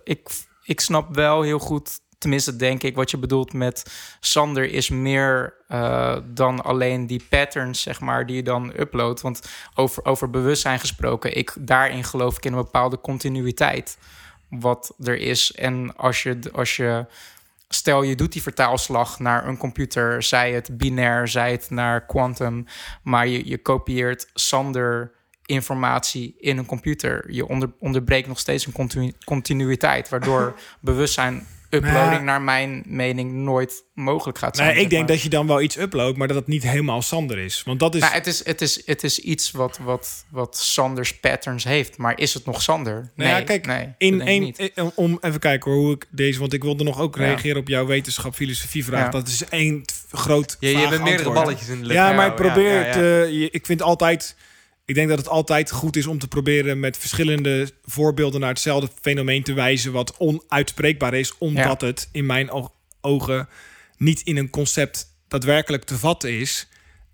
Want daar is het te groot voor. En nu wordt het bijna religieus, maar dat is het niet per se. Mm-hmm. Ik vind het heel moeilijk om nou inderdaad te begrijpen wat je bedoelt. Oké, want kijk,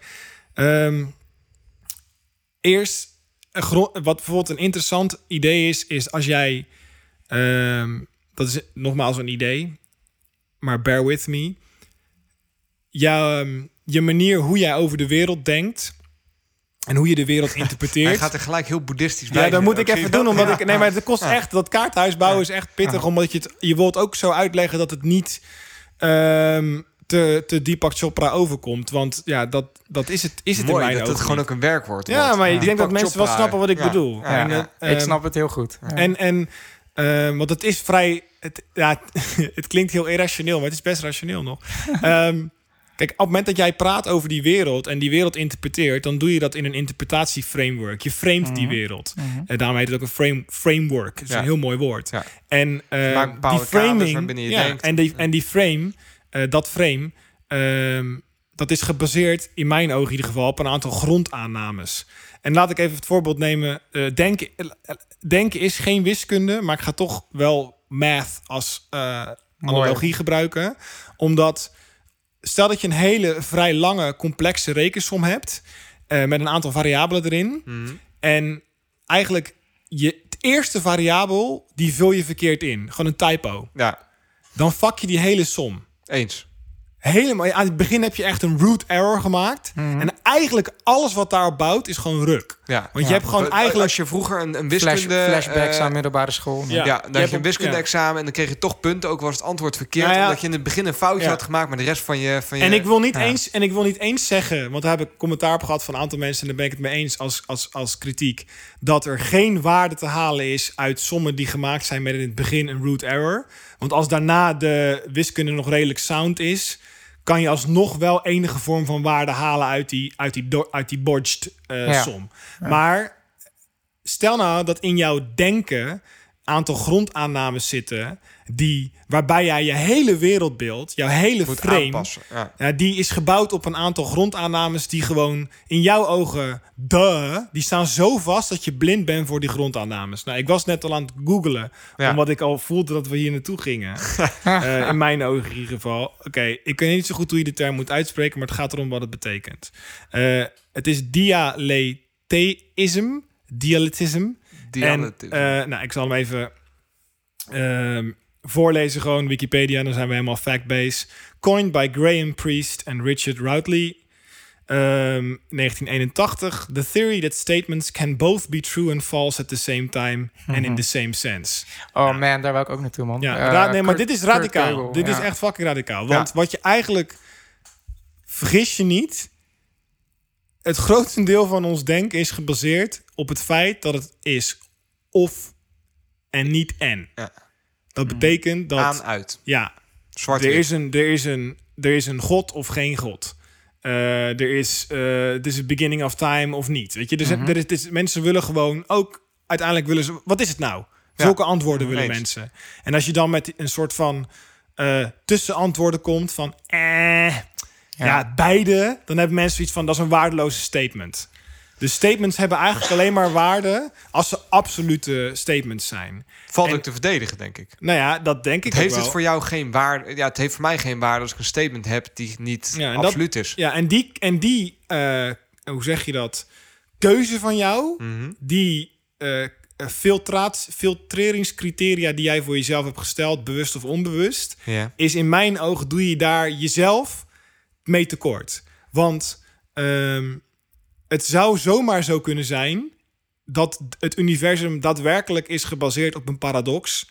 En dat wanneer je vraagt, heeft dit leven nou zin of geen zin? Is er nou een plan of geen plan? Je best wel interessante dingen kan ontdekken wanneer je dat gaat beantwoorden met... er is zowel geen plan als een plan. En dat je niet dan vervalt in een soort van filosofische vaagheid... maar echt oprecht kan gaan bedenken in je leven... Oké, er is patroon, maar tot waar kan ik met het patroon gaan... totdat mijn patroonconcept of patroonmetafoor... want dat meer is het niet, breaks down. Want, zeg maar, laat ik zo zeggen... de wereld heeft tegelijk een fuzziness over zich... die, zeg maar, oké, de zon bijvoorbeeld. Hè? Maar dan meet je nog steeds in ja en nee. Nee. Want dat zijn... Ja en nee. Nee, maar dit vind ik super, super vet. Want zeg maar... Nee, maar de volgende zin is waar. Vorige zin is onwaar. Ja, dat is een van de voorbeelden daarin ook. Nee, maar luister. Je dan gewoon even kritisch zijn. Maar je zegt inderdaad, is er een plan of is er geen plan? Dat is toch, er is een plan, ja. Er is geen plan, nee. Er is dus tot op bepaalde hoogte een plan, maar op een bepaalde hoogte ook niet. Ja. Dus het universum... dus ja, er is een plan. Als jij dan zegt, dat vind ik een plan... Dan zou ik zeggen, oké, prima. Als jouw concept van plan is dat het ook een vaag plan mag zijn... dan zijn we er. Maar dan nu, wat we nu doen, is een semantisch spel spelen. Ja. En dat is in mijn ogen... Maar zo snap ik, ik moet het dan begrijpen. Nee, maar dat mag. Het zo niet... Nee, maar dat mag alleen als filosofie dat is... intellectueel pingpongen met elkaar en ruzie maken over wat een woord betekent. Ik ben niet boos op jou nu, hè, maar dit is wat heel veel mensen doen. Je kijkt zo boos naar. Nee, maar dat doe ik. Ja. Nee, maar dat vind ik. Dat is... Ja, maar er is een reden dat ik ook filosofie vaak niet snap. Hè? En dat is waarschijnlijk precies dit. En het ding is, ik denk, ik hoor genoeg mensen om me heen. En zolang ze de lol in hebben, heb ik helemaal geen moeite mee. Een soort van woordspelletjes doen. Alleen dat wijst voor mij nou net naar mijn punt. Waarin ik in wil zeggen, een woord. Woorden schieten letterlijk tekort op een bepaald punt. Schieten. Ja, nee, maar dat zijn die, al die cheesy lyrics. Ja. Ik wilde even het voorbeeld geven van de zon, wat weer heel cheesy klinkt. Maar je kan natuurlijk afvragen waar de zon begint en eindigt. Kijk, als je nu naar de lucht kijkt, zie je een bal. Alleen dat is de bal van licht die jij ziet. Ik zou niet te lang naar kijken trouwens, maar we doen even een zonnebril op. Maar je zou ook kunnen zeggen, nou, laten we zeggen dat de zon is niet tot waar het licht van de zon reikt, maar tot waar de warmte van de zon reikt. Wordt het al een veel grotere bal. Ik krijg even flashbacks naar een moment dat we 3 jaar geleden met jou in de kroeg zaten en een soort uitleg over een boom heb gedaan. Nou ja, maar dus toen heb ik de grap gemaakt. Ja. Wat ook een leuk grapje is, dat je kan zeggen dat het niet de bomen zijn die primair zijn, maar dat het de kastanjes zijn. Dat kastanjes bomen maken om kastanjes te maken... in plaats van dat bomen kastanjes maken om bomen te maken. En dan kunnen mensen die luisteren weer denken... ach, dit is weer zo irritant filosofisch. Mijn punt is, met het hele ding, is dat op het moment dat je in ieder geval kritisch gaat bevragen bij jezelf... of die concepten die jij voor jezelf best wel hard in je hoofd hebt zitten... van wat jij bent, wat de wereld is... tot waar een samenleving reikt, tot waar de mens reikt... tot waar de natuur begint en de techniek eindigt. Als je die echt goed gaat bevragen... dan zal je merken dat het knijtermoeilijk is om die lijnen te trekken. En dat heel veel van de discussies gaan... bijvoorbeeld tussen... alleen al... Wat ik nu bijvoorbeeld heel grappig vind, hè? Kunstmatige intelligentie. Dus apparaten of software of algoritmes... die worden conscious misschien wel. Is nu nog wel grappig, ja. Nee, maar het wordt echt wel tricky. Ja. Nee, maar dat is... Ja, want straks worden dingen in onze omgeving... slim genoeg dat ze ons kunnen gaan beheersen. Slim genoeg of niet slim genoeg? Ja. Waar ligt het punt? Dat laten we niet vergeten dat wij uit een omgeving komen. Onze omgeving leeft al. Loop een bos in... Kijk naar buiten. Kijk naar het universum. Je bent omgeven door een bel van bewegend materiaal. Misschien noem jij het dom leven. Prima, dat is jouw arrogantie als mens. Maar je bent... Er was een ecosysteem op aarde. Daar zijn wij uit ontstaan. Als je evolutieleer aanhangt, wat ik doe. Dus je bent eigenlijk een boom die los is van de grond en gewoon rondloopt. Maar net zo goed nog steeds gegroeid is uit het gras. Alleen loop je rond. En dan ben je een soort van vergeten. Machine, ja. Dus je had een intelligent environment. Daar ben jij uit ontstaan. Diezelfde environment is nu intelligence aan het worden in jouw ogen. Want die kan terug gaan praten. Lees Cortana en Siri. Wat baby's zijn in vergelijking met. Maar goed, uiteindelijk staat er een robot tegenover je met een machinegeweer. En zeg je, oh fuck, misschien hadden we het toch niet moeten doen. Terwijl ik dan zou zeggen van, ik denk dat je ook wel het punt kan maken... dat die omgeving nooit dom geweest is. En dat die ideeën als een smart city... of een smartphone of een smart object... een heel raar idee zijn. Want hoe smart is een regenwoud? En hoe smart was deze aarde sowieso al voordat wij eruit ontstonden? Ja, eens. Ja. Dus daar zit al een gek ding. Maar dat zijn menselijke concepten. Zolang we blijven inzien dat die discussies gaan over...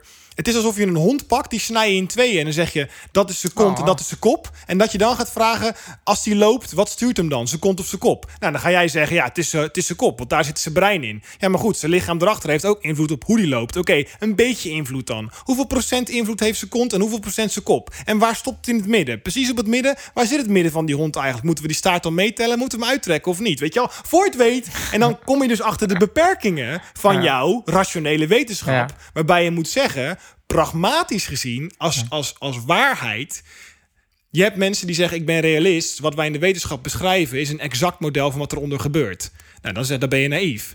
in mijn ogen in ieder geval. Wat jij aan het beschrijven bent, is wat jij doet, is je hebt een waarheid die goed genoeg is voor jou om genoeg te kunnen voorspellen, om te kunnen overleven. En dat is jouw wetenschap. En dat is ontzettend succesvol geweest om je omgeving te kunnen domineren als wezen. Wat heel veel wezens doen. Je hebt een omgeving die is hostile. Daar kunnen vulkanen komen, kometen, et cetera. Climate change, noem maar op. Je gaat modellen creëren en computers inrichten en rekenmachines en papiertjes om te bepalen wanneer de storm komt, hoe de sterren staan, et cetera. Zodat jij uiteindelijk kunt winnen van je environment en kunt outsmarten. Dus wint daar de wetenschap in? Ja, maar nu kom ik er. Het is een mooi boek. Ik heb hem nog niet gelezen, maar ik weet de premise. Dat gaat over wizards versus prophets. De wizards zijn de mensen die zeggen: we gaan de wereld repareren. Technofix. Society, everything is software. Ja. We moeten die shit gewoon bugfixen. We zijn slim genoeg om dat te doen. En uiteindelijk creëren we de hemel op aarde. Want de echte hemel bestaat niet. Dat was een leugen om onszelf op de been te houden, omdat we anders verdrietig zouden worden. Ja. Alleen de prophets, aan de andere kant, ik noem mezelf geen profeet, maar ik denk dat zij ook wat te zeggen hebben. Die zeggen, oké. Maar wat zijn nou die abstracte meta-patterns die steeds terugkomen? Leuk al die particular dingen die steeds aan het gebeuren zijn. Hè? Tijdsgeesten, nieuwe soorten muziek, nieuwe mode, nieuwe huizen, nieuwe architectuur. Maar wat komt er nou steeds terug? Ja. Wat is nou de loop? Wat is nou de wave, waar die eternal recurrence of zo, van een soort van ding? Ja. En, want het is hartstikke leuk om te winnen in een soort van, als je dat al gelooft, maar in een soort van domination game. God, people as God on earth. Hè? Mm-hmm. De technical superpowers. Ja. Maar dan kan je nog steeds afvragen, oké, maar wat zijn we dan uiteindelijk echt aan het doen? En is dat human project, dat project om die natuur te domineren of om die environment te domineren, is daar een eind? Moet daar een eind aan zijn? Want ik denk dat er op dit moment, en ik ben daar ook een van, wel een soort van idee in zit dat we vooruitgang boeken. Dat we beter af zijn dan vroeger. En dat we er al bijna zijn. Als we maar even lang genoeg. Uiteindelijk gaan we het fixen, toch? Ja, we zijn er. Ja, kijk, maar dat vind ik sowieso.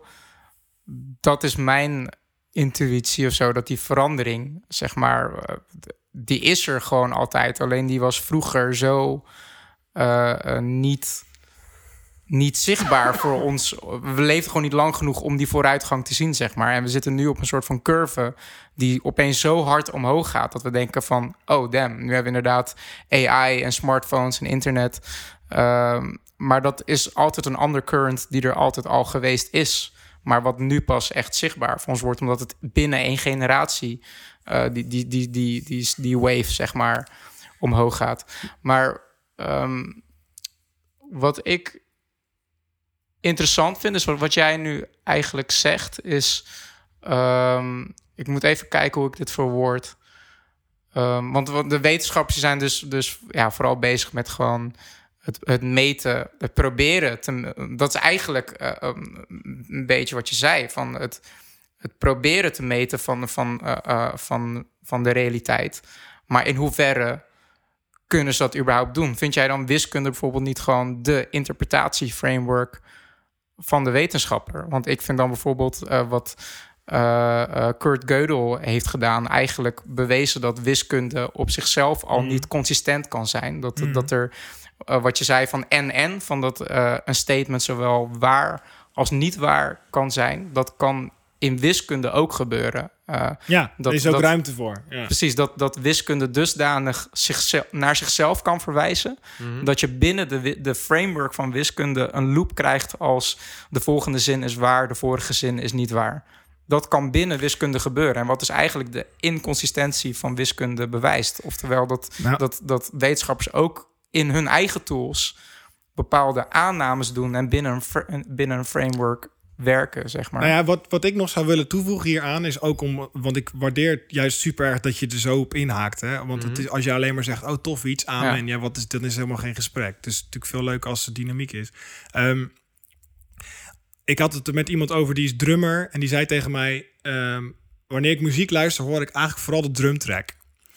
Want hij is als het ware getraind op dat specifieke instrument. En hij zegt ook, aan de ene kant is het een zegen, want hij zegt, ik kan heel erg genieten. Hij had het over de Red Hot Chili Peppers, dat hij zegt, wat daar gebeurt tot drumstijl. Hij zegt, dat is voor mij gewoon echt, ik word gewoon emotioneel van hoe ik daar trucjes hoor en snelheden hoor, dat ik denk, ja, hoe deed jij dat? Want ik ben zelf drummer, dat kan niet. Ja. Weet je wel? Ja, en terwijl wat ik hoor, Wietse, als ik de Red Hot Chili Peppers hoor, is een soort geheel of zo. Ik hoor ook stukjes, maar ik hoor niet specifiek de drumtrack. En de interpretatie daarvan is anders dan zijn interpretatie. Ja, zoals we allemaal een subjectieve interpretatie hebben. En we delen een deel van onze subjectiviteit, anders konden we niet met elkaar communiceren. Dus we leven in ieder geval met groot genoegen. Nou, je kan je afvragen of... Redelijk in dezelfde bubbel. Nou, in Amerika dus op dit moment niet, zou ik zeggen. Maar nooit, maar er zijn wat grotere ruimtes tussen die alternative realities aan het ontstaan. Ja. Dat is serieus tricky. Maar ik wil alleen maar zeggen dat wanneer die jongen die drumt luistert naar de Red Hot Chili Peppers, ontvouwt dat nummer zich aan hem met een nadruk op de drumtrack. Wanneer jij met een rationele, wetenschappelijke blik naar de wereld kijkt, waarbij jij wil weten waar dingen voor zijn, hoe ze werken, wat hun doel is en wat veroorzaakt in een causaal verband van een biljartbal gaat tegen van A naar B en that's it, dan ben jij als die drummer. En ik zeg niet dat ik die fantastische yogi ben die op mijn kleedje zit en het hele stuk hoort. Maar ik wil alleen maar zeggen, wees je er in ieder geval... Ik denk dat er een reality... hoe noem je dat? Er is een heel ding van realiteit wat op dit moment binnenkomt. Mm-hmm. Wat jij, omdat jij kleiner bent dan je omgeving, jouw brein, jouw lichaam, moet beperken. Je kan niet iets kleiners, iets groters laten bevatten. Laat dat even... zolang je alleen dat kleine dingetje gebruikt. Snap wat ik bedoel? Als je natuurlijk... Ja, je moet... Ja, ik denk wat jij probeert te zeggen is dat als je onszelf als data recorders ziet, dat wij die realiteit die binnenkomt moet soort van in bepaalde frameworks ingekaderd worden van die ene en nullen. Ja, en om dan een stukje... dan kan je dat ik wou zeggen Oosterse filosofie, maar dat kan je genoeg ook in Westerse filosofie vinden. Is het moment... als je het ziet als een boot met daarop de dunste punt aan de voorkant van die boot die je kan vinden. En het water is de realiteit. Mm. En jij vaart daar doorheen en jij snijdt met die punt dat water open en je maakt keuzes. Want je moet concepten maken. Hè? Ja. Het oerconcept is binnen-buiten, zeg maar. Ik ben hier en daarbuiten is de wereld. En die wereld ga ik dan weer in stukjes hakken. Ja. Goed en slecht is ook een heel groot oerconcept. Ik heb dingen in de wereld die zijn goed en ik heb dingen die zijn slecht. Maar in een... ik zou zo zeggen, in mijn oog in ieder geval, natuurlijk is niks helemaal slecht. En waar begint dat dan? Ja. En dat is ook heel vaak het probleem. Als ja, precies. Want maar... wat ik nog wou zeggen, om daar maar over na te denken. Hè? Wij pakken de wereld om ons heen op dit moment, die we in stukjes snijden. Hè, je staat bij de zee, dan zeg je op een gegeven moment, je hebt het strand en je hebt de zee. En in die zee zitten golven. En je zou in essentie iedere golf een naam kunnen geven. Maar in essentie is het gewoon... altijd. Ja, dat mag je ook doen. Nou, dat is ongeveer wat we hier doen. Alleen dan in de hele trage golven mensen. Ja. Maar deze soort van pseudo-mystieke spirituele uitspraken voor mij... die zijn meer dan alleen maar Deepak. Want je maakt daarbij keuzes. Dat is bij een berg. Een bergrug is niets anders dan een grove steen die op zijn zij ligt met punten erop. En als die punten opvallend genoeg zijn, krijgen we die bergtoppen gewoon namen. Hè? Mm. Dus neem van mij aan, deze drie mensen in deze kamer, als ze maar opvallend genoeg zijn, krijgen ze gewoon namen. Hè?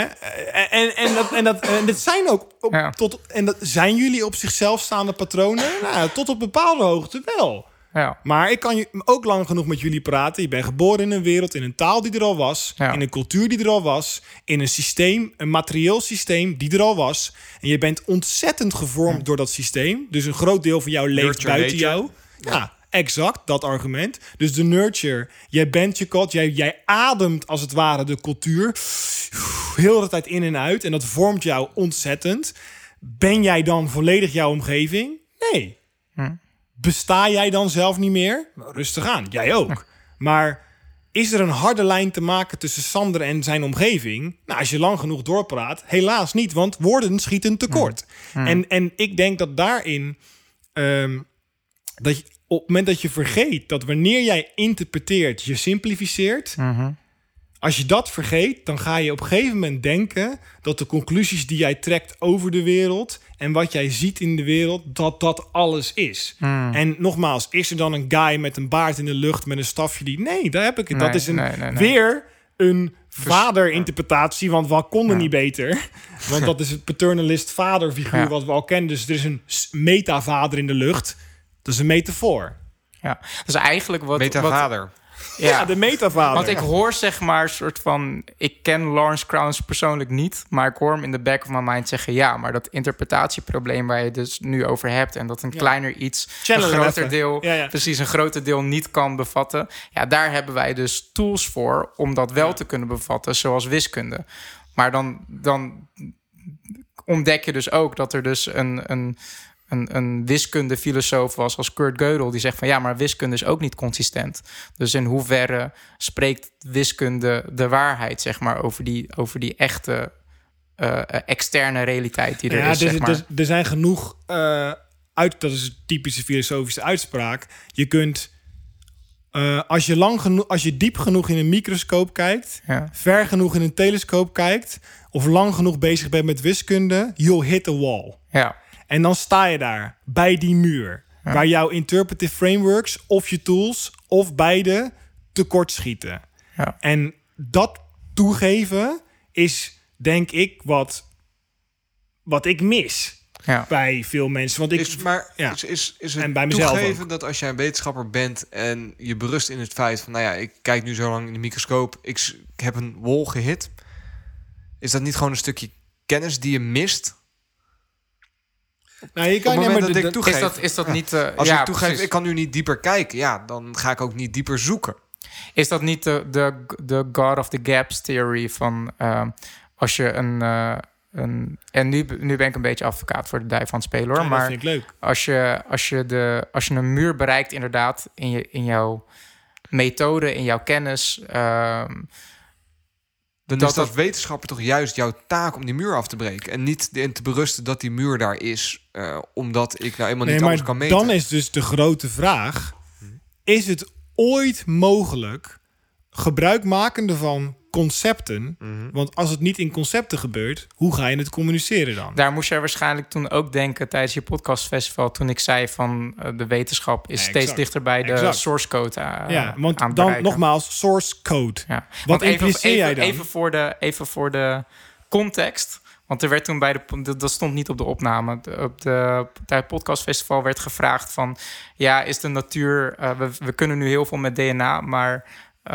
gaat de natuur niet terugvechten? Raken we dan niet weer een muur tegen... dat we denken dat we de natuur helemaal in controle hebben met DNA... maar het blijkt niet zo te zijn. Het is allemaal berust in het idee dat wij de natuur niet meer zijn, hè? Precies. Op een van de manieren zijn we losgekomen daarvan. Nou, ik vind dat... Precies, maar ik vind dat de natuur kan je ook niet anthropomorphisen. Kan wel, maar... Ja, goed, maar dat heeft niet zoveel zin. Maar... toen was mijn antwoord daarop van... ja, ik denk dat met zaken als CRISPR en DNA-editing... dat we op een bepaald laagste niveau komen... richting de source code van onze fysieke realiteit. Dat er niet meer toe doet. Dat wij eigenlijk God-modus hebben bereikt. Nou ja, mijn punt is dus dat als jij zegt... dat als jij gelooft... want nogmaals, ik kan hier niks van hard maken per se. En dat is juist mijn hele punt. Ik zeg eigenlijk alles is zacht. Ja. Letterlijk. Ja. Maar dat kan ik niet bewijzen. Zacht, tegelijk. Ja. Hard... en een beetje zacht tegelijk. Ja, nee, zeker. En ik heb een geprobeerd iets op te schrijven... dat heet Holding Ontologies Loosely. Een ontologie is eigenlijk categoriseren van de realiteit. Moet je afmaken? En heb ik ook gedaan, maar het is gewoon niet zo goed nog. Maar, maar daar heb ik het over het feit dat als jij een ongekookt ei in je hand houdt... en te hard vasthoudt, breekt hij in je hand. Als je hem te los vasthoudt, valt hij op de grond. Ja. Dus je moet hem net genoeg vasthouden, dat eitje in je hand. En zo'n verhouding... is in mijn ogen ook probeer ik een beetje mijn verhouding te laten zijn met ideologieën, maar ook de wereld zelf. Mensen, een soort van... je kan namelijk aan de ene kant ontzettend vasthouden aan ideeën en aan mensen en aan concepten, waardoor je heel veel pijn hebt, want het is alsof je met je hand vast zit aan de trekhaak van een auto die gaat rijden. Zie je jezelf over straat getrokken worden. Ik zou zeggen, laat maar los. Want dat gaat heel veel pijn doen. Maar je hebt ook mensen die zeggen, oh, dan hou ik niks meer vast. Ik ga full on relative. Ik geloof niks meer. Alle ideologie is een bullshit. En ik hou van geen enkel mens om me heen. Dan hoef ik tenminste ook nooit pijn te hebben. Daar ga je weer. Je bent weer in een of-of beland. Het idee is dus die auto lang genoeg vasthouden, maar ook weten wanneer je los moet laten. Ideeën vasthouden, maar weten dat die ideeën beperkt zijn. Ja.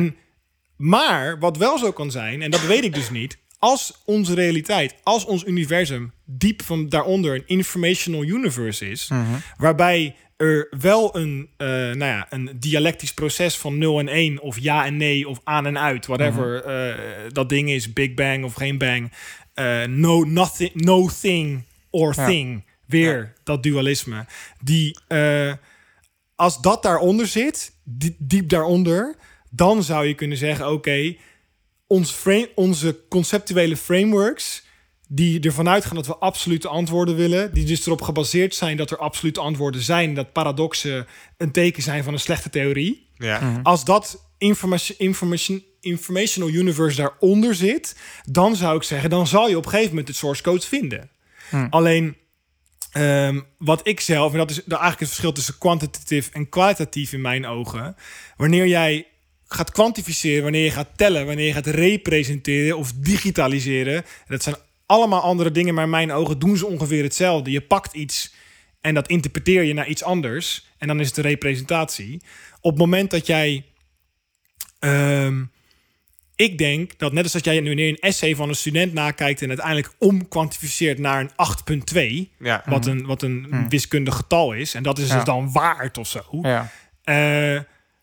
Dat zou een soort representatie moeten zijn, een pointer naar de daadwerkelijke kwaliteit van die essay. Maar die echte kwaliteit kan ik niet zo goed benoemen. Dan zeg ik, hij is redelijk goed. Ga ik weer. 2 concepten aan elkaar gekoppeld. Fuzzy, want ik kan het niet. Ja, het is redelijk, maar ook wel iets meer dan redelijk. Het is ook goed, maar niet helemaal goed. Ergens tussen goed en redelijk in, maar niet op 50-50 ertussen. Maar ga ik weer 50-50 getallen. Dus je ziet hoe eigenlijk, ja, wat mij betreft is de atoomklok het ultieme voorbeeld. Je pakt, voor mij zijn het 2 atomen, of de trillingen van een atoom of elektronen. De vervaltijd van een atoom. Ik weet het niet exact. Ja, maar die meet je en dan die kwantificeer je. En dan zeg je, dit is baseline time. En om de zoveel tijd moet je die weer zinken. Ik weet niet zo goed waar aan je die dan zinkt. Maar voor mij lopen je modellen dan niet gelijk en daarom moet je weer even aanpassen. Maar daarmee laat je in mijn ogen zien, Brian Eno, muzikant, die zei op een gegeven moment tegen, voor mij de maker van een van de trackers, voor mij was het Reason of een van die softwarepakketten waar je muziek kan maken, zei hij, tof wat jij hebt gemaakt, maar er zit te weinig Afrika in. En wat hij daarmee bedoelde is precies wat ik ook bedoel. Dat is hoe ik Brian Eno heb geïnterpreteerd. De internal clock, het ritme van een machine, van een computer, is gewoon een right? En die is super exact. Exact, als in, die loopt gelijk met de internal clock van die computer, die niet gelijk loopt, want dat is ons nog niet gelukt, toch? Dus die loopt, en die loopt dus in mijn ogen in ieder geval ook uit sync op een gegeven moment. Dus wat je, ja, het is freaky, hè? Ja, we zitten nu echt, nu staan we met z'n allebei die muren, hè? Van die weirdness, wat zit daarachter dan? Is er wel iets achter? Heeft die computer juist het echte ritme?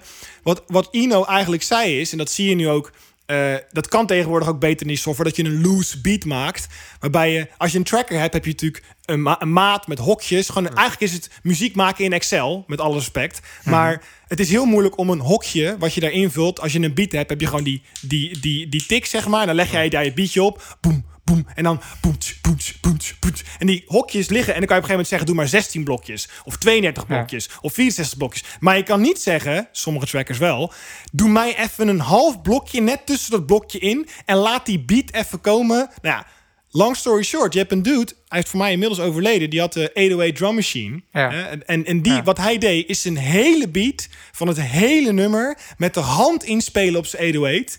Omdat hij zei, ik wil de beat inspelen die ik voel, een loose beat, in plaats van een beat die meeloopt met een computerklok die niet echt kwalitatief lekker voelt, zeg maar. En op een of andere manier zit daar dus een in die digitalisering, in die hertz, in die klok, in dat meten, in dat kwantificeren of het nou van een essay naar een 8.2 is, of van wat je hoort naar een tracker en daar muziek in maken. Daar zit een soort van hiaat. Er zit frictie. Nou ja, er mist iets in mijn ogen. En wat ik daarmee impliceer is dat ik zeg, die symbolische wereld, die gekwantificeerde wereld, die wereld van nummers, van concepten, van modellen, is niet de wereld. Het is een representatie van de wereld die ontzettend pragmatisch waardevol is. Science, you've won. Ja. Maar waar, en dan kan je zeggen, oké, en nou komt de ultieme, hoe zeg je dat, ironie. Leuk, Wiets, maar wat is het nut dan van jouw inzicht? Dat is precies mijn punt. Dat is echt letterlijk precies mijn punt. Ja. Dat toen ik op de middelbare school zat en het vak CKV kreeg, dat ik dat bullshit vond, omdat ik letterlijk zei, ik zie er het nut niet van in. Ja. En mijn brein zei gewoon, prioritize everything that has nut. Ja. Dat is mijn filter. En als ik het niet kan toepassen op hoe ik er wat aan heb, of hoe de wereld er wat aan heeft, et cetera, dan is het voor mij waardeloos. En ik denk dat ik zeg niet dat jij zo kijkt, want we hebben het allemaal een beetje.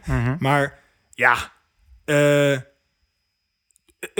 de wereld doorgaan en naar buiten lopen en boeken lezen en films kijken en muziek luisteren en bij mensen zijn met constant een interpretive framework waarbij de primary mode of selection usefulness is echt een beperkte en echt deels ook koude, en kijk maar naar naar onszelf. Ja. Ik denk... we worden killer als mensheid. Dat is wat je bedoelt, toch? Nou, ik denk... Ik wil het wel dramatisch maken. Ik denk dat als je daar echt ver in gaat en je staat op een gegeven moment voor je eigen spiegel en je kijkt jezelf aan en je zegt, waar ben jij eigenlijk nuttig voor? Dan ben je er. Ja, eigenlijk dan zit je vast. Een Richard Dawkins die voor de spiegel staat en eigenlijk gewoon de millennia aan evolutie ziet en de survival machine, zeg maar. En dat bedoel je eigenlijk met... Nou ja, dat is grappig met Richard Dawkins in The Selfish Gene... is dat hij dan zegt, oké, weet je wat, ik draai hem om. Wij zijn niet meer dan een vehicle voor onze genes. En dat is mijn nut. Ja, maar dat zie ik precies hetzelfde als mijn grapje. Dat is niet eens mijn grap, maar dat de kastanjes de bomen maken om meer kastanjes te maken. Ja. Want hij doet eigenlijk flipping the tables...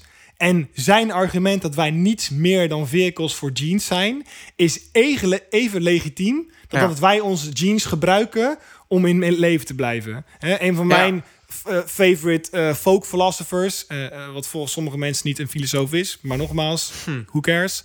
Alan Watts, die zei, hebben we seks om te overleven of overleven we om meer seks te hebben? En dat is even valide. Het is echt even valide. Dus het is geen vraag. Nou ja, je mag.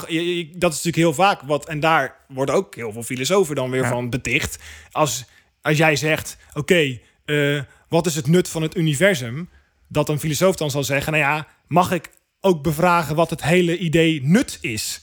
En dat mensen dan zeggen, hebben we er weer zo een. Terwijl ik denk, maar dat vind ik dus leuk, dat ik zeg, nou, ik vind dat helemaal niet zo'n gek idee. Ja. Want misschien zit het hem wel in jouw nutlogica denken, jouw usefulness thinking, en niet per se in je vraag.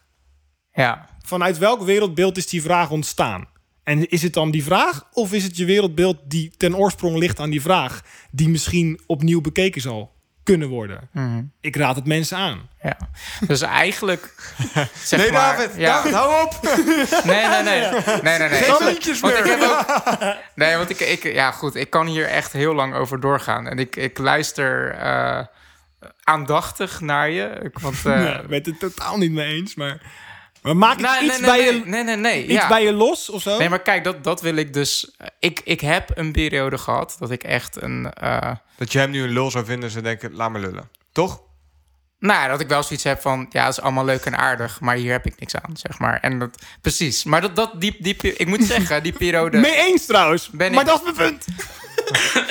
Nee, maar... Nou...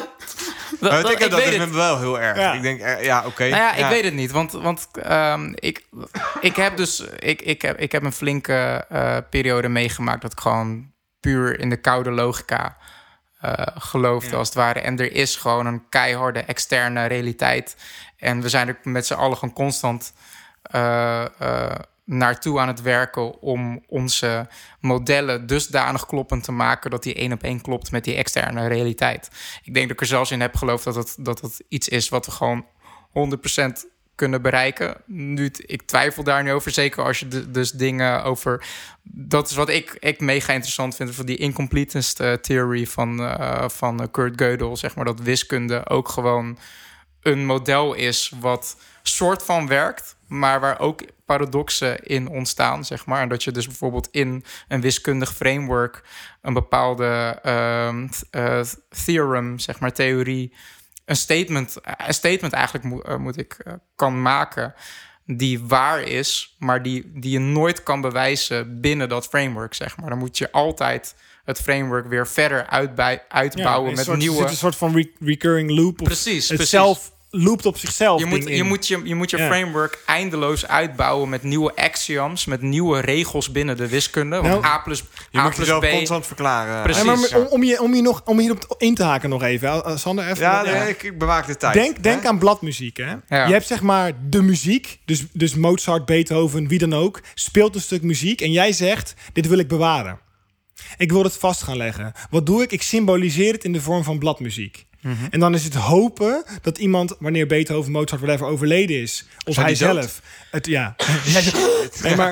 of wie dan ook. Ja. Als iemand dat stuk bladmuziek in zijn handen krijgt, zijn of haar handen, en er zijn nog allemaal aantekeningen bij gemaakt, dat het in forte gespeeld moet worden, et cetera. Ik weet niet zoveel van muziek, maar genoeg om te weten dat het bestaat. Ja. Er zitten wat dingen omheen, er moet aangekleed worden, want let op. Mm-hmm. En dan krijg je een herinterpretatie van een herinterpretatie door een muzikant die zegt, dit is hoe ik op dit moment dit interpreteer en ik hoop eer aan te doen aan het originele stuk, zoals het bedoeld was, voor zover de originele muzikant dat zelf weet. Om even lekker vaag te zijn, hè? Het punt is, stel dat je zelf de opdracht zou geven, jongens, we hebben hele goede computers nu, we hebben heel veel data, we hebben high-res schermen. We zijn Ik wil een vorm van bladmuziek creëren die een exacte replica is in symbolische vorm van het originele muziekstuk. Maar waarom in symbolische vorm? Nou, hoe anders? Als je echt in staat bent alles op te nemen. Ja, dan moet je het hele universum opnemen, gast. Want? Ja. Omdat alles nodig is om dat muziekstuk op dat moment mogelijk te maken. De temperatuur in de ruimte. Ja. Dus, dit is precies wat ik bedoel, gast. Hè? Okay. Het menselijk brein en al onze modellen zijn te klein om het geheel te kunnen omvatten. Want om het geheel te kunnen omvatten, heb je het geheel nodig. Ja. Maar toch... dat is dan weer de keerzijde. Toch is er een maximale informatiedichtheid schijnbaar in ons universum. Er is wat we nu weten. Maar dat zou kunnen, ja. Stel. Er is de Planck length. De Planck lengte vernoemd naar Max Planck. Dat is ons kleinste concept dat we hebben. Ja, maar dat is het dunste mes wat we hebben uitgevonden. Precies, maar daar... Kleiner dan dat kan je niet meer spreken over een afstand. Wij niet. Ik kan niet natuurkundig uitleggen waarom dat zo is. Het is zo. Maar er zijn... Dus het symbolische systeem, net als bij die bladmuziek, de noten kunnen niet kleiner gemaakt worden dan dat. Mm-hmm. Betekent dat er niet meer muziek is? Of omdat er niet meer symbolen bestaan om die muziek eronder te beschrijven? Bam. Dit is mijn hele punt. Ja. Zie je die hele kleine muzieknootjes voor je in je hoofd? Ja. Nooit klein genoeg, gast. Ja. En daarmee wil ik alleen maar zeggen, niet en daar is God. Want dat is wel wat heel veel mensen bang voor zijn. God zit tussen de noten, whatever. Maar zullen sommige mensen wel zeggen. Maar dat is dan niet de God van Abraham, et cetera. Maar een soort ander ding. En dan kan je net zo goed geen God meer noemen. Maar een soort van emptiness within form, bla bla bla. Zullen we hem Sander noemen? Dat zou ik wel leuk vinden.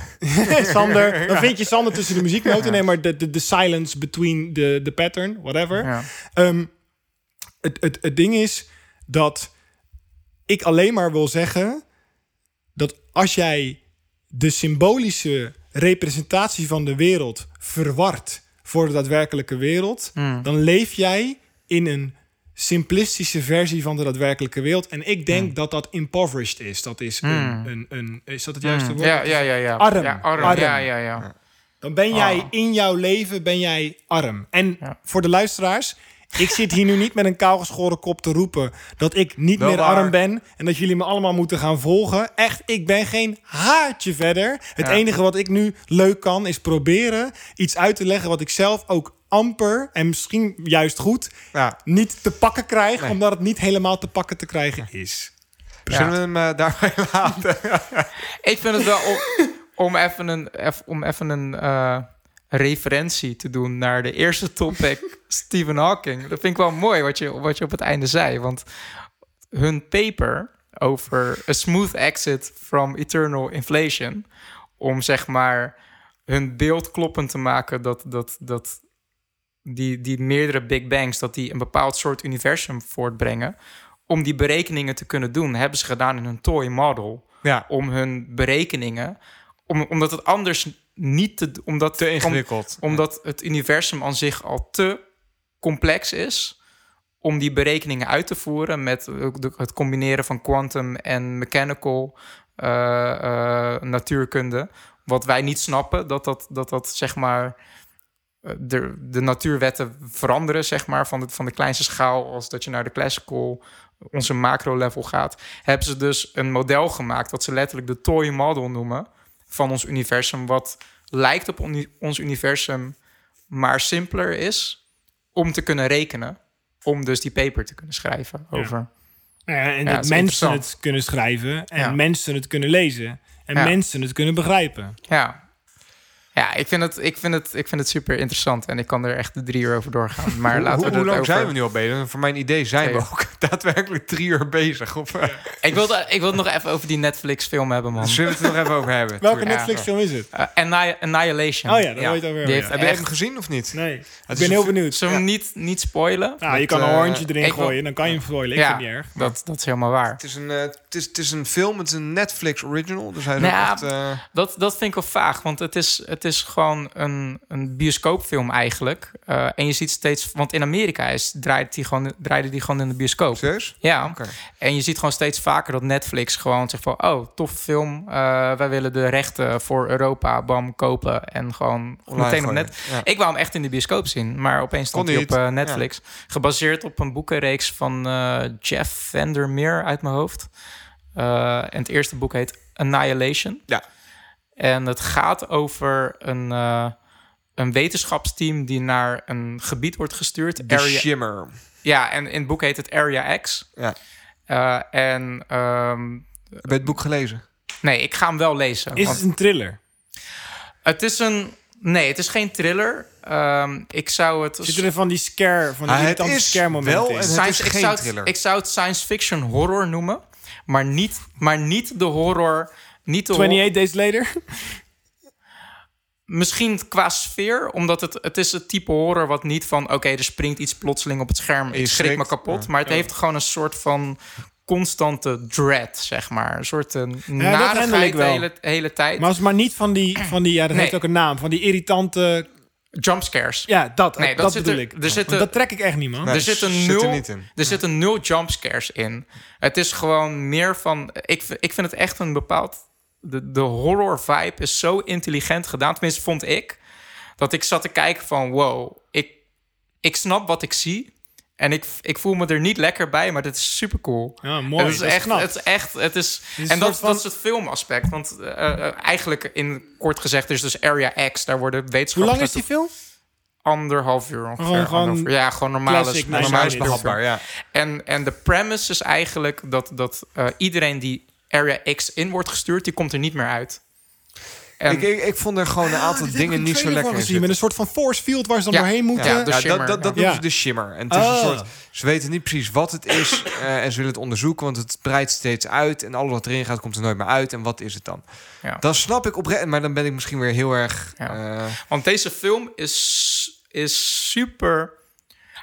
Hij begint zeg maar van standaard mysterieverhaal en maar ik zeg Natalie Portman speelt erin. Ja, maar het enige wat ik zeg, kijk deze film niet met de verwachting dat je aan het einde van de film snapt waarom Area X daar is en hoe het ontstaan is. Want daar gaat het eigenlijk niet om. Maar dat is wel mijn reden dat ik een film kijk, toch? Het is een film, er is een mysterie en het mysterie wordt opgelost en ik snap wat het mysterie is. Ja, dat is maar net hoe jij de film ontvouwt. Heb je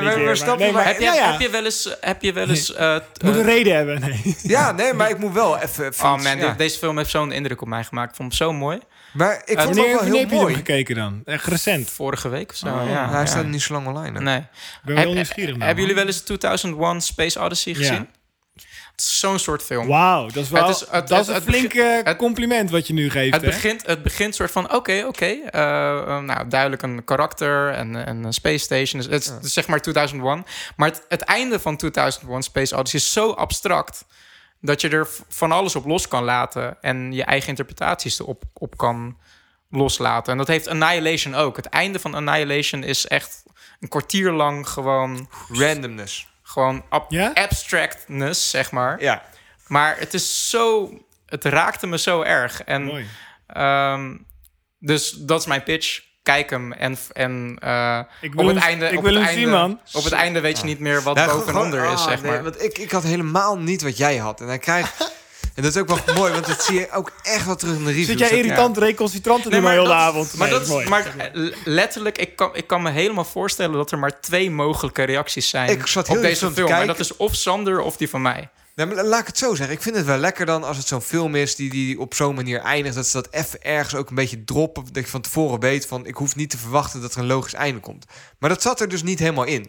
Dus ik zit echt te kijken en er zit best wel een soort klassieke filmopbouw in. Met een weet je wel, een soort journeys à la Lord of the Rings. Ze gaan een gebied in en ze hebben een punt waar ze heen moeten. En bij dat punt, daar ligt de oplossing. Daar gaan we het met z'n allen oplossen. Tof, leuk, let's go. Natalie Portman, Chaka. Ga kijken, weet je wel. Mooie beelden. Het doel is heel duidelijk. Maar dan moet je me uiteindelijk ook wel vertellen van wat dan? Ja, maar dit is het type kunst, zou ik zelf zeggen, waarin de kijker zelf het werk moet doen. Gasten, dit is ons gesprek van net. Alleen dan met een concreet voorbeeld. Ik zweer het. Ja. Sander bezit hier in een conflict. Ja. Vertel mij dan gewoon ook even van tevoren. Nee, ik wil hem niet... Oké. Zullen we even een hoortje erin gooien of zo? Nou ja, goed. Aan de ene kant wil ik hem ook niet spoilen voor Wietse. Nee, ik wil hem ook nog zien. Man. Ja, daarom. Ja. Maar het... Nu is het even irritant dat ik erbij ben. Nee, helemaal niet. Nee, maar ik bedoel, omdat jij... Ik heb het idee dat jij hem wel graag zou willen bespreken. Nee, nou ja, 1 ding. Wat ik gewoon... Maar dat... dat is ook gewoon... Ik ben niet zo heel bang voor spoilers, hoor. Misschien meer voor de luisteraars. Als je nou een gebied hebt... Ja. Met gekke shit en er gebeuren rare dingen. En het Amerikaanse leger gaat dan onderzoeken wat er aan de hand is. Vliegen helikopters over. Weet je wat ze doen? Ze sturen mensen naar binnen. Ja. En die komen nooit meer terug. Ja. Er is nog nooit iemand in die shimmergeest die is teruggekomen. Ja. Dan heb je toch het eerste dat je doet... is dat je iemand naar die rand stuurt en zegt... oké, stap naar binnen, kom eruit. Maar het is toch? Ook niet, het is ook niet logisch. Maar dat is ook niet, maar dat is ook niet het punt. Want die hele... Dat doen we niet. We gaan gewoon random mensen erin gooien de hele tijd. En we gaan zeggen, gaan maar zo lang mogelijk lopen. Maar dat is het ding. Die mensen zijn niet random. Die mensen zijn niet random die naar binnen worden gestuurd. Er zijn 2 teams naar binnen gestuurd. Ja. Er zijn veel meer teams naar binnen gestuurd. Ik begreep alleen dat een soort van soldatenteam naar binnen was gestuurd. Die kwamen niet meer terug. En volgens mij, het team wat jij nu volgt als het tweede team. En volgens mij zeggen ze, en dat zegt ze ook... dat die dokter, die heeft countless mensen geïnterviewd... en beoordeeld om naar binnen te gaan. Dus er zijn al heel veel teams zijn er binnen geweest. Het doet niet onder aan het feit dat dat er allemaal niet toe doet. Die hele film, dat hele verhaal... is een vehicle, een voertuig... 1 groot metafoor... Waarvoor? Om over iets compleet anders te spreken. Wat dan? Waar hebben we het over? Vertel me. Ja, nou, nu schiet de woorden dus tekort.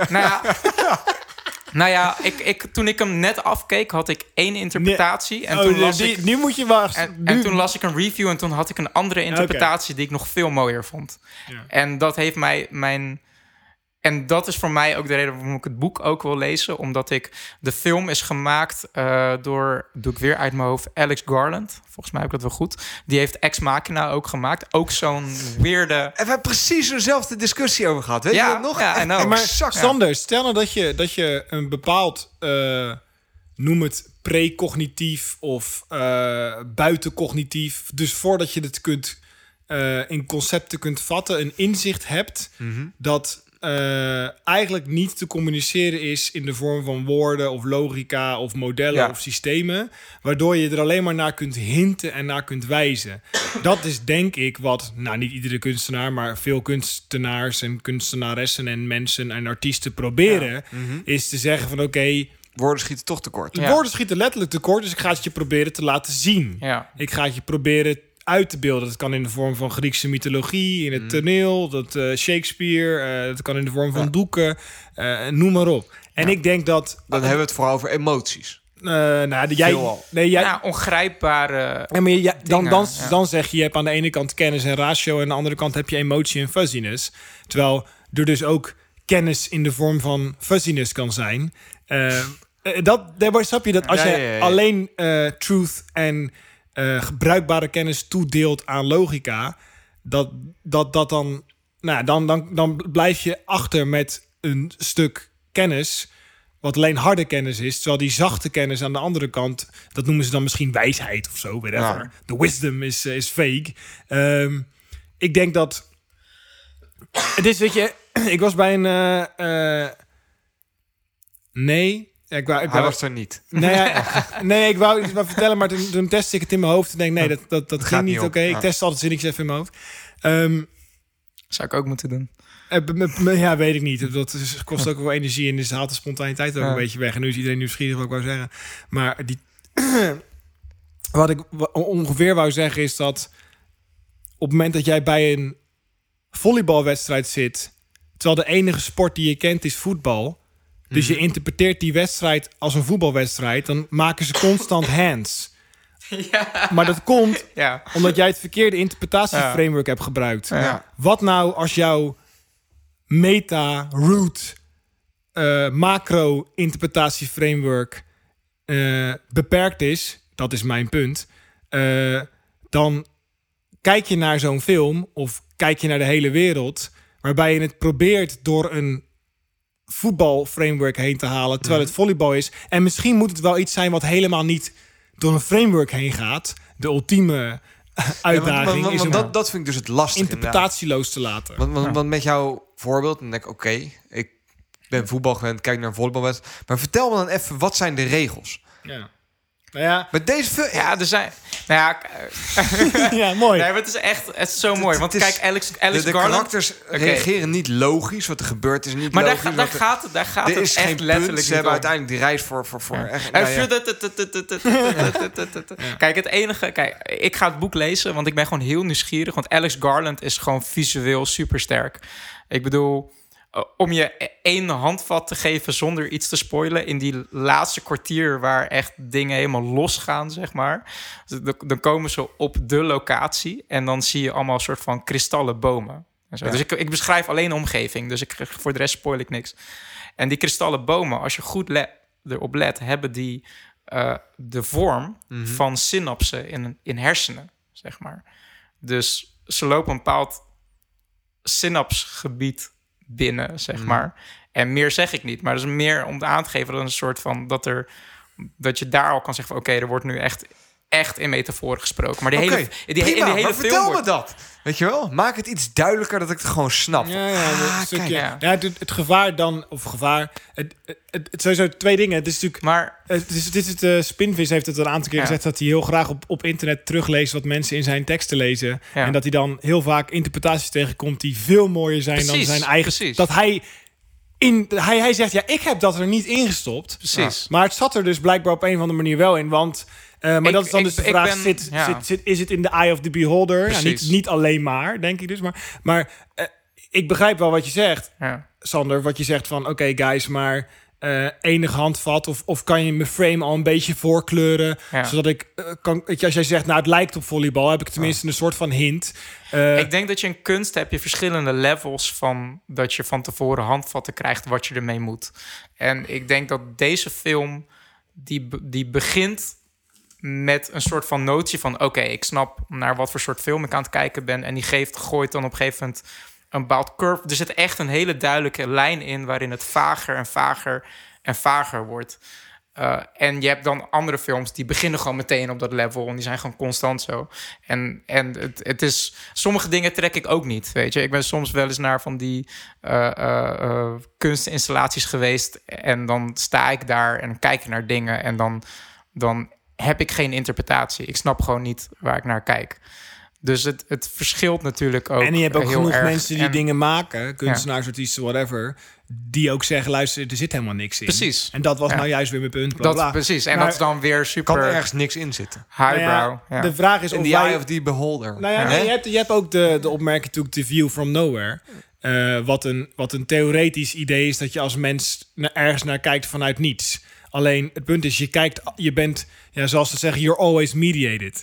Zeg maar, je kijkt altijd door een interpretatieframework. Dat is het voorbeeld van, als ik zou willen weten hoe het is om een dag David te zijn, dan zou ik volledig David moeten zijn, wat inhoudt dat Wietse er niet meer is. Want anders ben ik namelijk Wietse, die door Wietse heen, door David heen, naar de wereld kijkt, waardoor ik een Wietse David ben, maar niet David. Zou wel freaky figuur zijn, jongen. Ja, nee, maar het is ook bijvoorbeeld van, je kan als nooit een leeuw zijn. Want als je volledig een leeuw zou zijn, zou je ook niet meer de cognitiecapaciteit hebben om te beseffen dat je een leeuw bent als mens. Ja. Dus je kan dus alleen maar een mens zijn in een leeuw. Ja. Ja. Nou, maar weer. Basically, zeg maar, over Annihilation. Eigenlijk wil ik niet in de podcast. Nee, we gaan geen spoiler. Nee, we gaan spoiler doen, want ik vind dat iedereen gewoon zijn eigen interpretatie over de film moet bouwen. En los van het feit, jij zegt nu, ik heb het opgezocht. Misschien naderhand. Ja, ja. En dat was weer een andere interpretatie die ik super mooi vond en die mij daar eigenlijk nog meer raakte dan de interpretatie die ik zelf had. Ik ben er wel naar benieuwd wat de mix in ons luisteraar ook is, zeg maar. Weet je wel, ik heb nu jouw mening, jij hebt hem gezien. Ik heb Wietse die er wat tegenaan lult over wat hij denkt dat het dan is. Toch? Ik zou wel eens willen weten, wat gaan onze luisteraars hier nou zelf van vinden? Het is zo waar dat ik er stil van ben. Weet je wel, vinden die ook gewoon, snappen die het of niet? Ik serieus. Ja, dat is als niet, mensen Annihilation gezien hebben. Niet zo'n soort marketing trucje om engagement te... Nee, ik ben oprecht wel naar benieuwd. Ofwel, maar prima. Ja. Maar ik bedoel... En ik zou er ook nog bij willen zeggen, toch even een kleine slag om de arm of een soort van... kijk, voordat ik het weet, is net alsof David of ik of David en ik soort van het wel zien terwijl Sander het niet ziet. Nee, laat dat even duidelijk zijn. Ja. Dat is niet dit punt. Of David en ik zijn verlicht genoeg om kunst te kunnen waarderen. Fuck dat. Misschien zijn wij allebei wel delusional genoeg om onze eigen shit erop te superimposen, terwijl jij gewoon nuchter genoeg bent om die shit te zien voor wat het is. Oké? Laat dat even...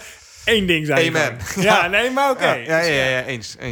Dus ik ben wel benieuwd. Ik kan soms hele crappy dingen heel tof vinden. Ja. Dus dat is ook lekker, toch? Nee, maar op zich, nee, dat is David, wel grappig, want ik ben heel... Vind jij Wietse tof? Nee. Ja, ik ben heel makkelijk... Je wordt hier geknuffeld. Ja. Ik ben heel makkelijk te pleasen. Ik kan heel snel iets zien in dingen. Dat, ja, maar dat is natuurlijk lekker als jij hele slappe yoghurt eet en er zit al suiker op je eigen tong, waardoor het toch lekker is. Snap wat ik bedoel? Ja, exact. Oké, genoeg. Nice. Weet je, maar Sander denkt gewoon, die yoghurt is niet te vreten. Er zit niks in. Kleur op met je yoghurt. Ja. Ik raad Annihilation aan en qua verhaalstructuur, lijn, verwacht iets als 2001 Space Odyssey. Ja. Wat gewoon concreet begint en abstract eindigt. En wat je dan met het abstracte deel doet, dat mag je lekker zelf weten. Hoe lang is deze podcast geworden? Ik ben er wel benieuwd naar.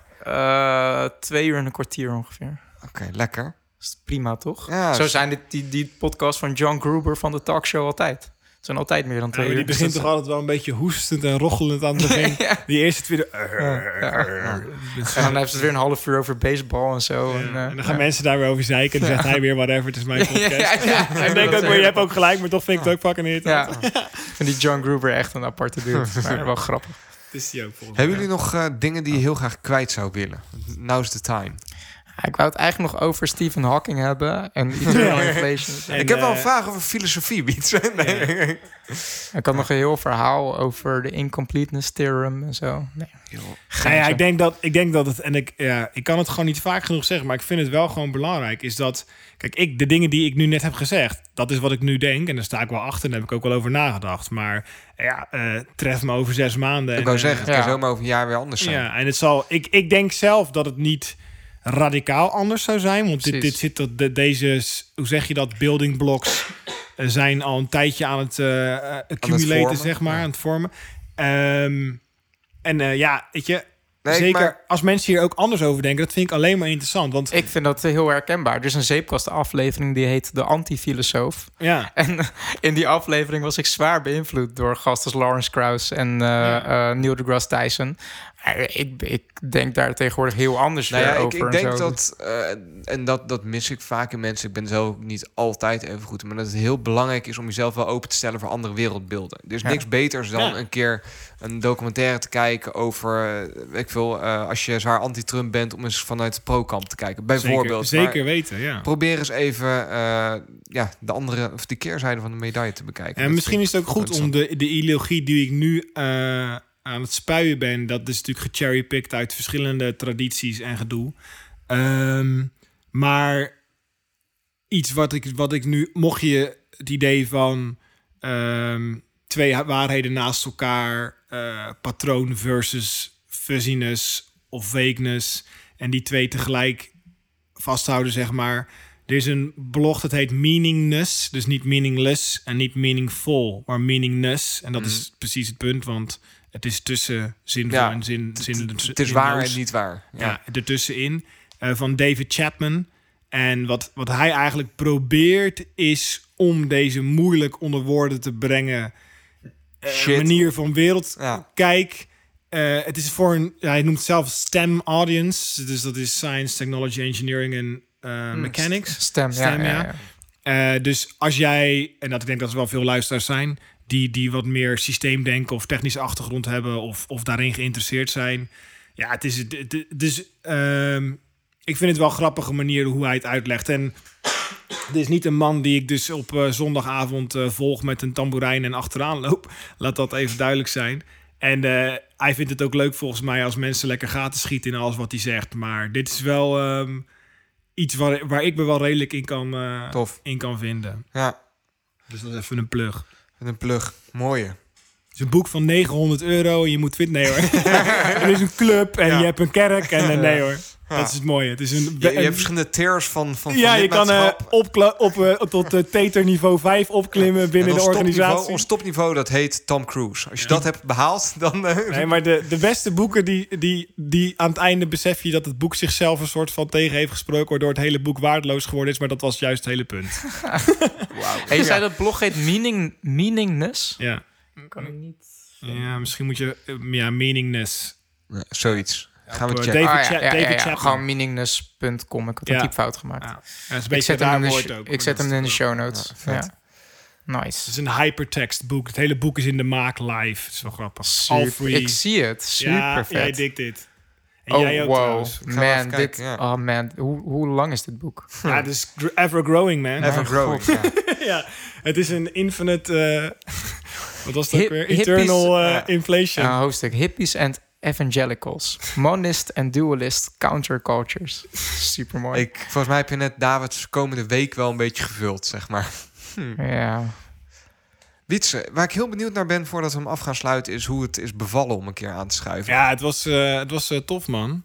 En zoals ik al zei, ik vind het superleuk om ook uitgedaagd te worden op wat ik denk te weten of denk te zien of zo. Te verkondigen, toch? Nou ja, weet ik niet. Zoiets wordt al snel preek. Jullie zien me hier toch zo zitten met mijn oranje gewaad aan. Ja, met mijn kale kop. Nee, dat is dus niet zo. Nee, maar... En ik vind het ook gewoon tof dat jullie mij de ruimte geven om dat allemaal maar gewoon weer te vertellen. En ik hoop ook... Ja, Ik heb jou wel gehoord, Sander, maar ik zou je nog meer willen horen eigenlijk, maar wie weet. Ja, ik weet het. Ik ben altijd, maar dat herken ik wel heel erg in jou. Ik ben wel een denker. Dus op het moment dat jij gaat zenden, dan is alles nog aan het proces in mijn hoofd. En de komende 3 dagen ben ik dat nog aan het... Eigenlijk zouden we over 3 dagen een follow-up aflevering moeten maken waarop ik echt inhoudelijk goed kan reageren, zeg maar. Ja. Dus dat. Ja. Ja, en jij, David? Ja. David, ben je er nog? David is van zijn stoel af naar beneden gezakt op de grond. David is weg. Ja, David zit op meaningless. Ja. Ik vond het super gezellig. Maar daar was ik ook niet bang voor. Mooi, man. Dus nou, lieve luisteraars, nu zijn we bij dat tweede stukje geautomatiseerde geswets aangekomen, zeg maar. Waar ik het helemaal aan het begin over had. Bedankt voor het luisteren. Mocht je toevoegingen hebben, Vinden we altijd heel leuk om te horen. We hebben zelf sinds kort onze website zeepkast.nl en daar kun je alle... Nou, we hebben ook een contactformulier daar. Dus als je nou iets vindt, iets wilt... of het helemaal roerend met Wietse eens of niet eens bent... of iets te vinden hebt over... hoe heet die film waar we het net over gehad hebben? Annihilation. Gooi dat even in ons contactformulier... dan komt het bij ons netjes in de mail. Wat misschien ook wel leuk is om even te vertellen... Wietse heeft vanuit de Appels en Peren... hebben die een heel actief Slack-kanaal. Ik weet niet of je die hier ook wil pluggen, anders knippen we hem eruit. Maar dat is best wel aanraden ook als je dingen vindt. Vooral vind je dingen, word lid, toch? Ja, mag, zeker. Ja, leuk. Vet. Ja. Lieve luisteraars, David bedankt. Ja, ik vergeet van mij heel veel van de plug. Wietse. Zoals ook, en, ja... Mocht je nou iets willen doen als in een review achterlaten... dan mag dat altijd in iTunes. Heel graag zelfs. Dan lezen we hem voor. David, nogmaals bedankt. Nu ben ik echt aan het eind. Jij ook bedankt, Sander. En ook bedankt, Wietse. Ja, Wietse. En misschien kan ik dan nog als allerlaatste toevoegen... wat ik nu merk dat ik dat nog even wil zeggen. Ik predik geen non-dualisme voor de mensen die dat erin verstaan hebben. Dat is nou juist mijn hele punt. Dat dat ook weer een absolute statement is... waarbij everything is connected and we're all one. Ja, ook. Oh, nice. Ja, dat vind ik een hele goeie. Mooi dat je dat er nog even ingooit. Ja. Dus alleen de echte diehard 2,5 uur luisteraars weten... dat Wietse geen non-dualist is nu. Nou ja, het is niet een soort anti-statement... maar dat was niet mijn punt. Laat ik het zo zeggen. Vet. Non-dualisme is ook gewoon een framework om over... Nou ja, dat is de andere kant van de coin. Ja. Maar gaan we het over coins hebben? Nee, maar ik wilde alleen maar zeggen... dat dat niet is wat ik probeerde te vertellen. Ik vind dat heel goed. Ik hoorde hem zelf er niet in... Ik wel, nu snap ik wel waarom je dit zegt. En ik denk dat dat heel verstandig is. Ja. Lieve luisteraars, bedankt. Live long and prosper. Ciao. Doei. Sorry, maar ik voelde me even niet aan. Doei.